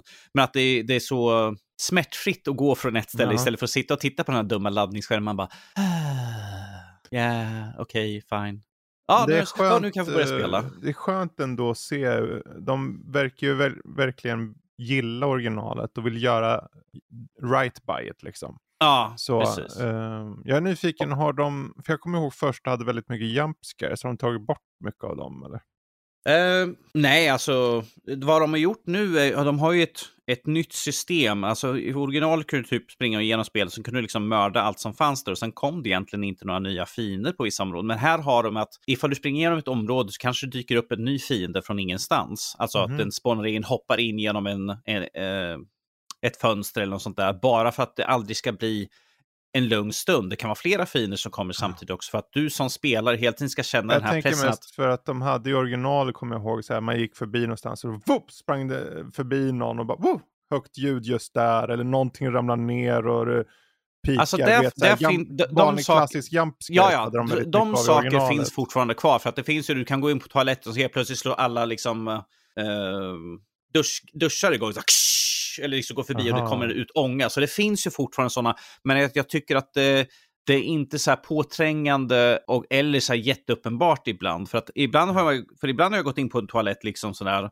eh, och gått runt hela den och hänt absolut ingenting. Kommer tillbaka sen och jag bara, ja men det fanns en låda två där inne så jag går in och hämtar den. Och då kanske händer någonting. Så de har ett mm. system liksom som gör att det inte liksom stund på stund, men att det händer alltid någonting. Det är inte att du kan springa liksom tänka det är lugnt, jag har lite liv, liksom, jag, jag har rensat mm. ut allting, utan nej, det finns ett system som liksom beräknar liksom att nu har det varit lugnt en stund, nu, tar vi, nu händer någonting. Bara för liksom... Men händer som att överraska alltså det, händer ja, eller händer som det kommer ett monster som vill döda Det kommer dig? monster, det alltså, kommer spåna nya fiender ja. så det är inte liksom stendött på skeppet. För om man tänker ett sånt stort skepp, liksom, det måste finnas massvis med folk. För annars skulle det bli rätt tråkigt att bara springa fram och tillbaka. Liksom, ah, händer ingenting, ja men spring in jo. här, titta. Så, det, jag tänkte mer på de skriptade momenten som hade i originalet väldigt mycket jump scares. Alltså, det är där jag tänkte på. Ja, jo, där finns, de finns ju klart, såklart med. Och jag, jag tycker fortfarande de gör sig bättre än väldigt många andra. För ibland så har du sådana här typ, vi slänger en katt över en skärm som jag tror mm. du har använt som ett exempel förut. Så ja. Jag tror jag använt det ofta. Men, men att de här känns lite mer som att lite mer subtila. Det är liksom att det är någonting som rör sig borta. Du kanske inte tittar åt området, men du ser liksom att det är något som rör sig precis genom vid den här ja. dörren. Det är ju en skriptad sak, men att jag kanske inte exakt tittade dit. Och då är det liksom man bara, va? va? Man hörde ja. något. Ja, man hör liksom att det är någonting som rör sig. Eh, det är en av de nästan de bästa sakerna egentligen, är liksom ljudbilden på spelet. För du har hela tiden konstant ljudets, ljudet från skeppet, liksom dunkar och allt sånt där, mm. metalliskt ljud och sånt där. Sen har du ibland, så är det liksom att du hör röster hela tiden, det viskar liksom. Du kan nästan utröna vad som sägs, men det är precis så att mm. det är mm. liksom otydligt nog att sa han någonting om Nej, jag är riktigt osäker. Så att det är hela tiden någonting som ligger bakom för att visa liksom att det finns en påverkan av The Marker som är, som är på skeppet. Och The Marker är en uråldrig sak som de har hittat nedgrävt på planeten som de har tagit upp till skeppet, vilket ja, de flesta det vet. Det låter som ljudbilden i Control, ja. det är spännande. Ja, alltså, det, det, och för de som har följt spelet och kollat, för de har ju haft sina de här dev-vlogs och sånt där och de har ju haft väldigt mycket om att de har jobbat hårt med ljudbilden, ljusbilden, för att de har ju liksom eh, dunkla saker, du har ljus som sipprar in från andra saker, du har dimma Mm. eller någon sån här smuts som flyter igenom luften och sånt där. Så de har ju jobbat väldigt hårt för att få en sån här cinematisk, klassisk skräckfilmsatmosfär. Tänk Hitchcock, för Hitchcock Mm. var ju väldigt noga med liksom att ljuset ska sippra in på rätt sätt när jag har liksom satt en scen. Och det är ju samma sak här, att de har Mm. väldigt mycket silhuetter och sådana saker. Och de arbetar hårt med att få att du kan ha ett jätte, jättemycket ljus i ett rum, men att det fortfarande är liksom skuggor och sånt som döljer, eller att du helt plötsligt är becksvart med några små ljuskällor och du får liksom använda ditt, eh, lampan på dina vapen för att bygga Mm. upp den här känslan. Och sen att när det händer någonting så hör man Isaacs hjärta, eller när han springer, liksom att hör hjärtat slå, liksom, han bara, jag, är inte riktigt i form och sen liksom, nu händer någonting.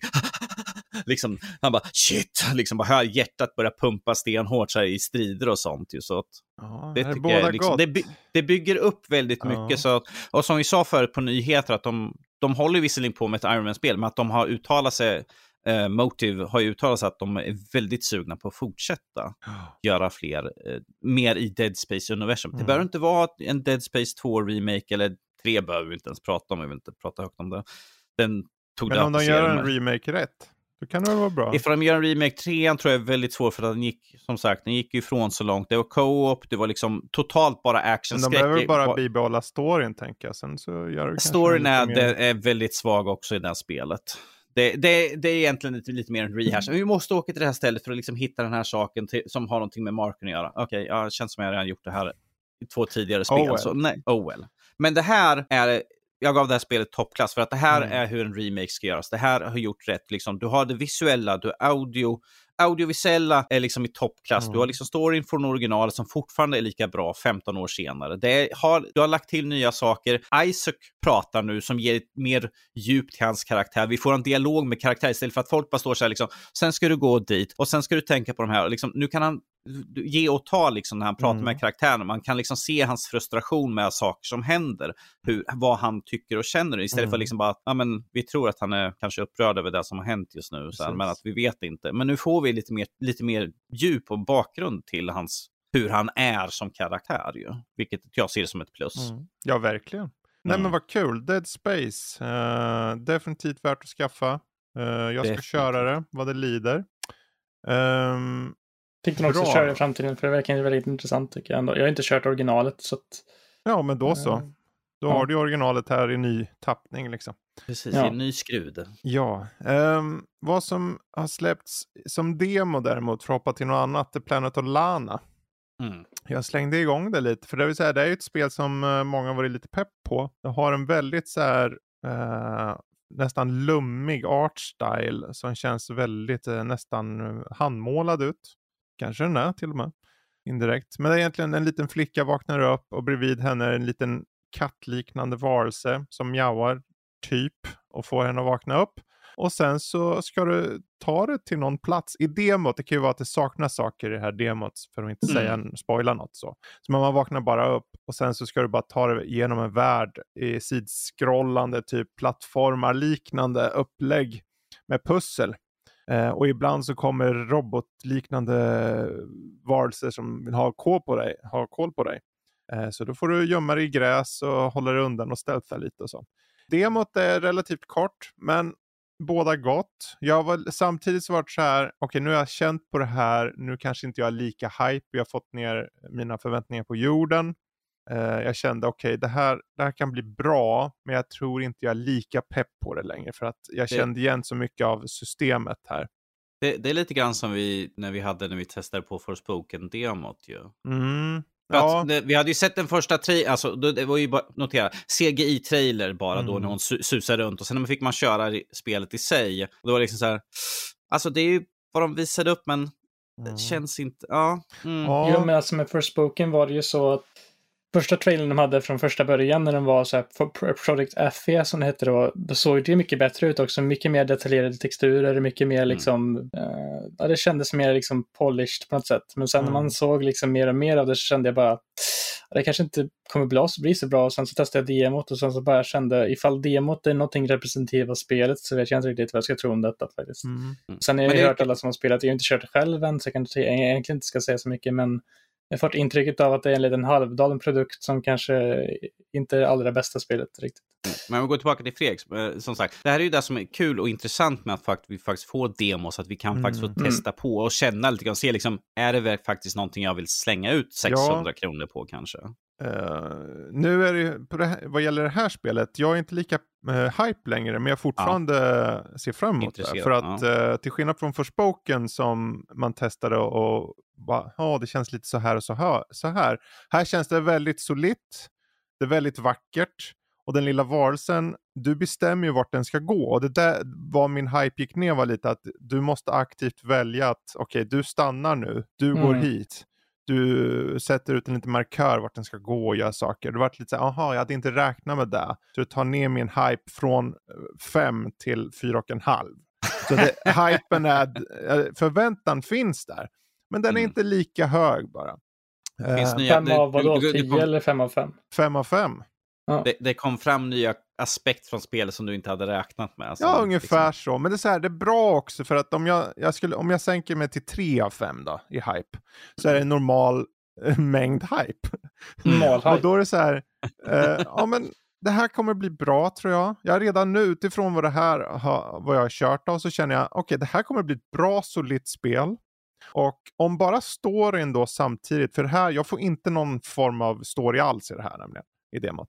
Uh, inte av den mm. biten jag har kört i alla fall. Så då tänker jag, men om de har en story på det också, då kan det här potentiellt bli en fullpoängare.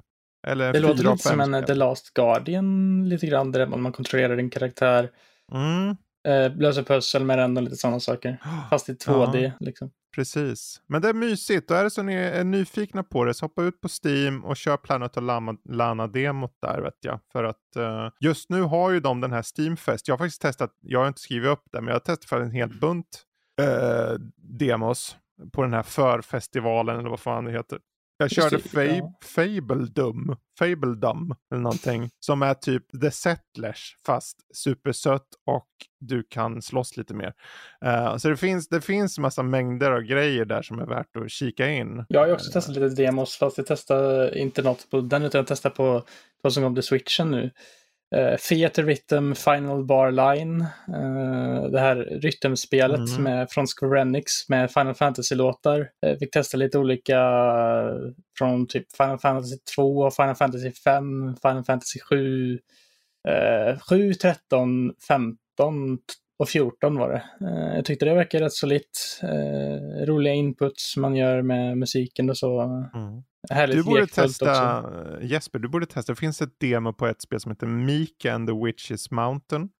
Jag vet inte ja. om det finns på andra plattformar, men det ser ut att vara ett puttinuttigt, så här supersött litet, eh, inte anime, men animerat spel. Du som en häxa och flyger runt i en liten ja, mini-sandbox-värld. Ja. Uh, jag ser att den har demo där ute nu. Mängder av demos. Det är kul att det finns demos igen. Mer demos åt folket. Mm. Uh, men jag skulle bara ta en liten snabbis där på, på det spelet. Så vi kan istället kolla på vad har vi mer här. Något ni känner, det här vill jag ta upp mer. Uh... Kanske borde ta upp Hi-Fi Rush förresten. Det kom ju en recension på det. Men jag kan väl gå in lite på det ändå.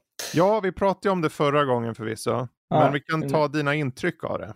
Uh, ja, det här var ju då ett väldigt så här överraskningsspel från Xbox Developer Direct av utvecklarna från The Evil Within och Ghostwire Tokyo som gör ett helt annat sorts spel nu. De gör ett rytmbaserat actionspel, lite likt Bayonetta eller Devil May Cry med en härlig eh, serietecknargrafik som påminner väldigt mycket om gamla serieteckningar.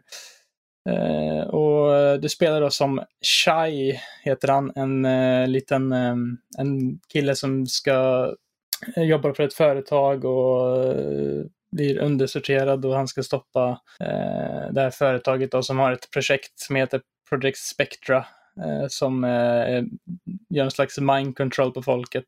Eh, och eh, ja, det får gå igenom olika banor till olika sorters musik, lite licensmusik från lite olika, lite olika band och liknande och du får även lite förmågor under spelets gång. Eh, till exempel eh, så möter du på några karaktärer som kan hjälpa dig. En person som kan skjuta ner eh, blåa sköldar som kommer upp fienderna eh, och en karaktär som kan slå sönder röstning eh, och lite sådana saker. Jag tycker det är väldigt härligt lekfullt, mycket variation i banor och liknande, lite olika pussel, härlig, eh, ja, det finns väldigt härliga referenser till massa, olika medium. Eh, Jojo's Bizarre Adventure, allt från Jojo's Bizarre Adventure, Persona 5 till till och med Sino Gears finns en referens till.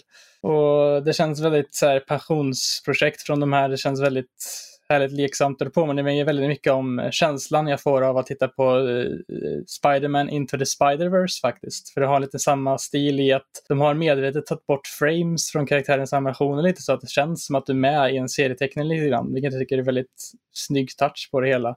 När spelet liksom rullar på i 60 FPS eller ännu högre till och med kanske så liksom är eh, karaktärerna fortfarande en ganska låg FPS hur animationerna är, vilket gör liksom den här känslan ännu mer tydligare. Och jag, jag tycker det är ett väldigt bra spel och rekommenderar det. Om du har Game Pass så definitivt ta en titt på detta, släng ner det och ta, testa någon bana där. Det eh, finns även olika svårighetsgrader om man har lite svårare för rytmspel överlag. Eh, så kan ju vara Eh, liksom du kan köra på easy, hard, normal. Och sen när du, när du klarar ut spelet så får du även ytterligare några svårighetsgrader du kan välja mellan som är typ att om du dör en gång så är det kört eller vad det nu var och lite sådana saker. Eh, Men ja. också det att egentligen oavsett svårighetsgrad, du kan ju bara mosa. Ja. Alltså det är ju så här, du tjänar ju bara mer på om du träffar rätt i takt, men du kan fortfarande bara slå om du vill. För att det, det... Jag, jag kan råka slå i takt kanske. Ja, det alltså spelar jag... ingen roll om du slår i takt egentligen, så länge du Nej. dödar skiten. Sen om du råkar träffa i takt, då får du en bättre belöning. Ja, men precis. men att, äh... ja, jag, jag, körde, jag körde igenom hela spelet då. Jag tyckte det gick ganska snabbt ändå. Mm. Det var liksom så här, när man kommer in i det så är det liksom bara att köra på och liksom när man och bara fortsätta köra liksom. Det är en så här härlig liksom komma in i spel som är rätt lätt mm. och det är lagom långt också tycker jag. Verkligen. Jag det är väldigt approachable för vem som helst. Så där. Det är kul ja. att se och det bara släpps sådär liksom. Det bara släpps sådär och jag tycker att det var en av de största härligaste surpriserna på länge sådär. Mm. Speciellt när det är liksom en studio som absolut inte har gjort något liknande tidigare ja, alls. De precis. har ju verkligen gjort liksom skräckspel och det här är ju liksom motsatsen till ett skräckspel kan man väl säga nästan. Ja, verkligen. Så verkligen. att, ja. Men kul att höra att du ändå är positiv där också. Det var ju ja. också då för, eh, för förra avsnittet när jag pratade om det. Men eh, bra, vi kan väl följa upp på dig. För förra avsnittet så pratade du om dina första intryck av Forspoken där nu. Yes. Eh, men då, nu har du ju kommit till till slutpunkten. Du vet vad du tycker. Du vet vad som är bra, du vet vad, vad som är dåligt. Vi behöver inte gå in på story och sånt, för det, kan, det tog vi säkert upp då. Men bara mm. liksom intrycksmässigt, vad var det som är din slutgiltiga bedömning i slutändan? Då? Uh, min slutgiltiga bedömning är att det här spelet... Det blir så hårdraget. Ha... Din slutgiltiga bedömning. ja, nej, alltså det här spelet kunde liksom ha kortats ner. Alltså, kanske inte dess historia, men att det känns som att utvecklarna kortade ner det för att eh, eh, när man ska träffa på den första eh, utav de fyra bossarna så att säga, eh, så var det en sån ordentlig uppbyggnad. Det var saker som hände, liksom saker relaterade till liksom, allt som hände i historien hade liksom med hon den första bossen, eh, Tanta Sila tror jag hon heter. Jag kommer, inte ihåg, jag kommer inte ihåg vad den hette. Som sagt, jag har suttit på Dead Space och andra spel här nu, mm. två spel efteråt. Och sånt. ja, det är det vad de kallar tanta för mig. Är det tanta på, norsk, på norska. Så det är liksom lite udda i huvudet för mig. Att, har du plantat med tanta Silja? Jag bara, min tanta eller din tant? vad betyder tanta sa du? Det, det, är alltså som faster, typ tanta. Tant, tant eller faster liksom. Jag tänkte, jag, jag, morsan brukar säga den där tanta där borta, hon är ju knä. Ja, jo. Ja, men, men då betyder det bara tanten. Då är det bara att hon... Tant, tanta, vilket är intressant på deras språk. Liksom, tanta, liksom, det är liksom en av deras ledare. Det är liksom deras titel. Tanta. Aha, aha. Uh, men att man, det är så mycket uppbyggnad, så mycket liksom historia som går till där. Liksom, och att uh, man, man jobbar hårt för att komma till den. Men att på de tre andra uh, utav de här tantas är liksom det känns som liksom, från att ha liksom en jättestor uppbyggnad så liksom så här, ja, jätteklitet. Shit, vi kan inte ha lika mycket, det blir hur långt spel som helst. Uh, jag skrev där i min recension också att det känns som de har liksom bara, ja, vi kan inte ha så där mycket, så vi tar korta ner, korta ner, korta ner, liksom fort, fort, fort, fort, måste komma till dem. Det, det känns som att det tappar fart Historien mm. tappar så mycket. Och sen tycker jag också att världen kunde ha minskat ner för att det är så mycket död yta. Det är ju ett pluppar på kartan-spel folk vet att jag älskar det, men att det är för mycket död yta. Det är för mycket liksom det här att åh, vi har den här magiska parkour, du åker omkring. Ja, jo, men jag tröttnade efter ett tag, liksom att ja, ja, jag åker hit. Och sen har vi Assassin's Creed-aspekten som jag tog upp i recensionen, att du, åk, du kommer åkande, kanske råkar träffa någonting, och så helt plötsligt åker du upp längs en vägg. Jag bara, nej, jag skulle bara åka mm. förbi, men jag råkade träffa så att Visst, system, ja. systemet är byggt för att du ska ta dig över väggar och sånt snabbt. Liksom. Och ifall du åker mot en vägg, då kommer du automatiskt åka upp. Liksom. Och hoppar du så hoppar du över liksom, saker och ting. Men att det här är samma sak, där, att ifall jag råkar komma åt någonting så tror den kanske att ah, men han kanske vill ta över sig. Nej, nej, jag vill bara åka förbi här. Mm. Vilket är irriterande i det långa loppet, speciellt med så, den tiden det tar för att köra igenom spelet och det är mycket objekt man ska ta sig över och så mycket dö yta som finns i spelet. Det finns variation på fiender och sånt, men att du skulle kunna minska ner det här till en fjärdedel av ytan egentligen på mm. spelet. För att det är så mycket dö yta, det är så mycket, man ska bara ta sig. Det finns, uh, uh, vad heter det, fast travel finns såklart i spelet, men ibland är det till nya områden, det är långt, onödigt. Det, det känns som att det här skulle kunna ha kortats ner väldigt mycket. Mm. Um, tempot är liksom upp och ner som sagt. Första fjärdedelen, eller första kanten liksom är jättelång uppbyggnad, jättelång. De andra fyra är liksom så här, ah, ja, okej, okay. snabbt, snabbt, kom till deras ställen, ah, ja, nu är det en strid. Uh, nu, nu har du liksom besegrat, liksom, okay. I strid med Tanta. I, strid med Tanta. Ja, jo, precis. Så att, som sagt, det är så ojämnt uh, fördelat Uh, och det gör ju att historien i sig tampar väldigt mycket. Jag har svårt att liksom, visst, jag tycker det är en intressant värld, jag tycker om designen mm. på det. Uh, jag tyckte om det här snacket mellan henne och Cuff. Jag har hört väldigt många som säger att det är väldigt cringe och jag bara, jag förstår inte att hur de pratar med varandra. Och jag beskrev ja. det som två kompisar som eh, liksom, liksom Jank Shane liksom det här, säger en sak för man vet att det här kommer få honom att gå upp i i styr här nu, liksom att jag säger den här saken. Vad sa du för någonting? Man blir så knepig med sina kompisar. Det är liksom när man är bekanta. Alltså, mm. Jag kan säkert säga någonting till dig Fredrik som blir att du liksom där bara Åh du din, så jag bara ha, fick igång han nu den jäkeln sådär. Men att det är så det känns och jag tycker om det. Men att jag har hört folk säga att det är så cringe hur de pratar med varandra. Och jag bara, okej, okay, jag såg inte riktigt det sådär. Men att alla är olika. Men att i det långa loppet, i, kör, testa demot, man får en smak och i alla fall hur parkouren liksom mm. och vapen. Det tycker jag om i alla fall. Striderna tycker jag om. Jag tycker om ett, ett intressant stridssystem och sen får man ju massvis med olika magier. Lite för mycket tyckte jag i slutändan. Det är fyra, fem olika mm.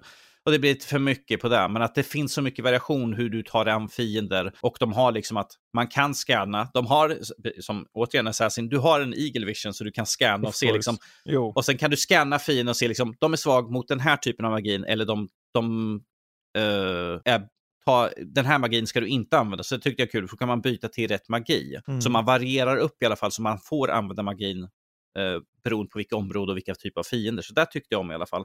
Men att i det långa loppet så föll det ganska hårt. Så att mm, testa demot ifall ni tycker att det är kul. Då kanske slå till på det sådär. Men att i, för, det, för gemene man skulle jag vilja säga mm, nej. Nej, alltså jag tror att när man kommer till cringe-grejen som folk pratar om, jag tror att det är en specifik cutscene som folk har sett. Den här cutscenen när hon kommer till, eh, till vad heter det, Eifia.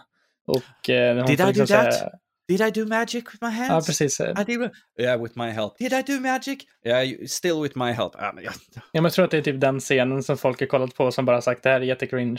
Uh, ah, wow. Den... Wow, en scen. Wow. Ja, men jag tror att det är det, ärligt talat. Och sen också Eh, det här med det som open world-aspekten. Det var någonting jag kände i deras andra spel också. De har gjort Final Fantasy 15 förut ju också. Jag har inte kört klart eller kommit jättelångt i det, men det jag kände liksom det jag körde så var det väldigt mycket dödyta. Du åkte ju runt med bilen liksom mm. överallt. Eh, det var, det känns typ ingenting, inget kul att liksom utforska det utan den, för att det var liksom bara mm. en död yta du måste åka runt och liksom transportsträcka spel liksom. Det är ju det, det där med pluppar på kartan-spel, så är det ju just det, det, det, har fått väldigt dålig rap på, på de senaste åren, pluppa på kartan-spel eller open world överlag. Så. Och då är det så här, mm. det, här, det här är ett exempel på att du kan göra det dåligt och sen finns det spel som, som visar på att man kan göra det bra. Och det är, så här, det är som alla genrer. Ja. Uh, jag skulle inte säga att det här är dåligt, mer som att det här är kanske middle of the road snarare. Uh, genuint uselt där verkar det ju inte vara. Jag tycker utifrån vad jag körde tänkte jag, men det här är väl dugligt, typ så. Det är väl inget det, fel. Det är lite grann som vi ser, inför att jämför Dead Space med The Callisto Protocol, mm. som är samma genre. Men vi ser, mm. så här ska man göra, så här ska man inte göra. Mm. Jo, men jag tror att det är så att just det, när det kommer till Spoken och hur mycket potential det visade liksom första trailern, det var ju på Playstation showcasen, de visade det här liksom, bland de största spelen, liksom att oj, det här kommer bli så jättebra och sen så, jag tror det är det som gjorde att folk fick sådana här förväntningar på det här spelet, att det skulle bli så bra. Men, det är en bra ja. studio också, för de, här, de är så här lite underdogs den här studion, Motive. Uh, för, I Dead Space? Menar, ja. de som gjorde Dead Space. Uh, mm. Att de släppte det här Star Wars uh, Squadrons innan typ. Som var mycket mer nischat och så tänkte många, men varför? Men de har gjort bra spel, det är bara att de varit mer nischade. Så det var ja, kul. Mm. Um, men... Uh, Ja. När det, om vi tar sista på Forspoken, jag, jag, jag hade fortfarande kul medan jag körde den, mm. men att det fanns så mycket dödtid ja. som jag fick genomlida för att komma till slutet. Liksom. Så var det liksom, ja, men nu är jag klar. Ja, jag behövde inte springa in och göra sådana massor, för när man klarar av spelet, då kommer du tillbaka till världen, precis som i Assassin's Creed. Jag kommer mm. dra referensen stenhårt med till Assassin, så kan du gå ut och göra alla uppdrag som du har missat. Mm. Jag bara, jag behövde inte göra alla de här sakerna, för jag tänkte att jag måste göra de här innan spelet är slut, typ. Precis. Nope, det kan vänta med massvis med saker för att du kommer Exakt. tillbaka till världen och det kommer nya, om vi säger så här, det kommer nya uppdrag så det finns mer att göra mm. efter att spelet är slut. Det kommer nya uppdrag så det, det finns lite mer liv där. Det till alla uppdrag också, att ge lite mer kött på mm. benen. För det är ju som, om man går tillbaka till Hogwarts där, ja. varje gång jag går ut och pratar med någon så känns det som att det är viktigt att prata med personen. Och är det så mm. jag utforskar, bara om det är 10 meter bort, så finns det någonting hemligt på varje meter i den här världen. Och sen bara att ta en, uh, en jävla kvast och flyga iväg. Och du gör en, uh, en formel för att se vad som finns i världen. Och bara, oh, det finns tre saker här nere, jag flyger ner. Jag flyger dit, jag tar det. Så det är så här, man kan göra open world rätt, man kan göra det mindre rätt. Uh, som i det här fallet. Som Breath of the Wild låter det som att man uh, öppnar de här, de här tornen till exempel, för det ser ju inte på kartan direkt vad saker mm. är, utan när du öppnar de, här, öppnar de här tornen så ser du liksom en stor yta. Liksom. Mm. Det har de också i det här spelet. De har ett torn där man använder sin den här Eagle Vision, tänker jag säga. Och så ping! Här får du allt som finns i närheten på kartan. Ja, ja, ja. Precis som det är typ alla Ubisoft, eh, eller Open World-spel nästan. Alltså. Ja, jo, det är ju det nästan till sådär. Ja, de har inte det i Hogwarts. Nej. Eller Elden Ring då. ja. Men... Hogwarts är en ny Elden Ring helt enkelt. Nu har vi pratat på här ett par timmar så jag tänkte vi ska nog runda av här. Ja. Uh, så sparar vi på det som var kvar till nästa gång. Um, men det har ändå varit fylligt, det har varit bra. Visst, jag har varit saltig här och var. Det är sånt som går över när man är i strid med tanta. det är sånt som händer. Det är sånt hon, som händer. Hon, du, hon kommer med skon och ska hytta med den. Jag så. syftar på mm. dig Danny. Jaha. Du är tanta. Tanta Larsen. Tanta Larsen. Tanta Larsen. Nej men uh, fylligt och bra Barbapappa. Ja, nu vet jag inte Men en liten Discord-omröstning ska vi försöka slänga in här nu då. Så vad har ni för några omröstning ni tänker vi ska ha för veckan? Ja, jag skulle i så fall ta någonting angående DC. Tycker du att James Gunn gör en bra val med de filmerna han har, filmer och tv-serier? Ja, men du, där kanske du sa. Det var tio stycken uh, filmer som, och tv-serier. Tv-serier, precis. Om vi bara så här, vilken av de här ser du mest fram emot? Så är det lite, för direkten, ja den skulle man kunna ta i, men vi har gjort det ett par gånger varje gång det mm. varit någonting. Så jag tänker för att få någonting nytt och fräscht så. Inte för att vi inte haft DC-grejer förut förvisso. de här tioårsplanen, vilka, vilken av de här tio sakerna ser ni mest fram emot? Vi kanske slänger med även in de som The Batman och uppföljaren och Aquaman och The Flash också bara för att det ska bli lite fylligare. Vi får se. Mm. Men omröstningen hittar ni inne på vår Discord. Man trycker på den lilla fina knappen uppe till höger sida på eh, nördliv.se. Så kommer man in på Discord och det befinner sig i en chatt som lämpligtvis nog heter omröstningar. Eh, och är det så att ni mot förmodan känner, ja men eh, jag skulle vilja fråga Jesper om eh, Fire Emblem Engage. Ja, då kan ni skriva det i Q&A för podden som den chatten heter. Eller egentligen vilken annan fråga som helst hur lång är Dannys näsa i kubikmeter? Oh, ja, jag vet inte om du, hur du applicerar hur långt och kubikmeter i samma mening, men fine, du får ställa frågan om du vill. Uh, Inga frågor att döma. Inga, den frågan kanske är dum. Hur mycket mm. rymmer hans näsa? Vi kanske ska fråga det. Wow. Men uh, alla de frågorna i Q&A för podden, chatten, uh, vore lämpligt. Uh, bra, men ja. då så. Då tackar jag Jesper, jag tackar Danny och jag tackar för mig så får ni säga hej då. Hej då! Toodaloo! Hej då allihop!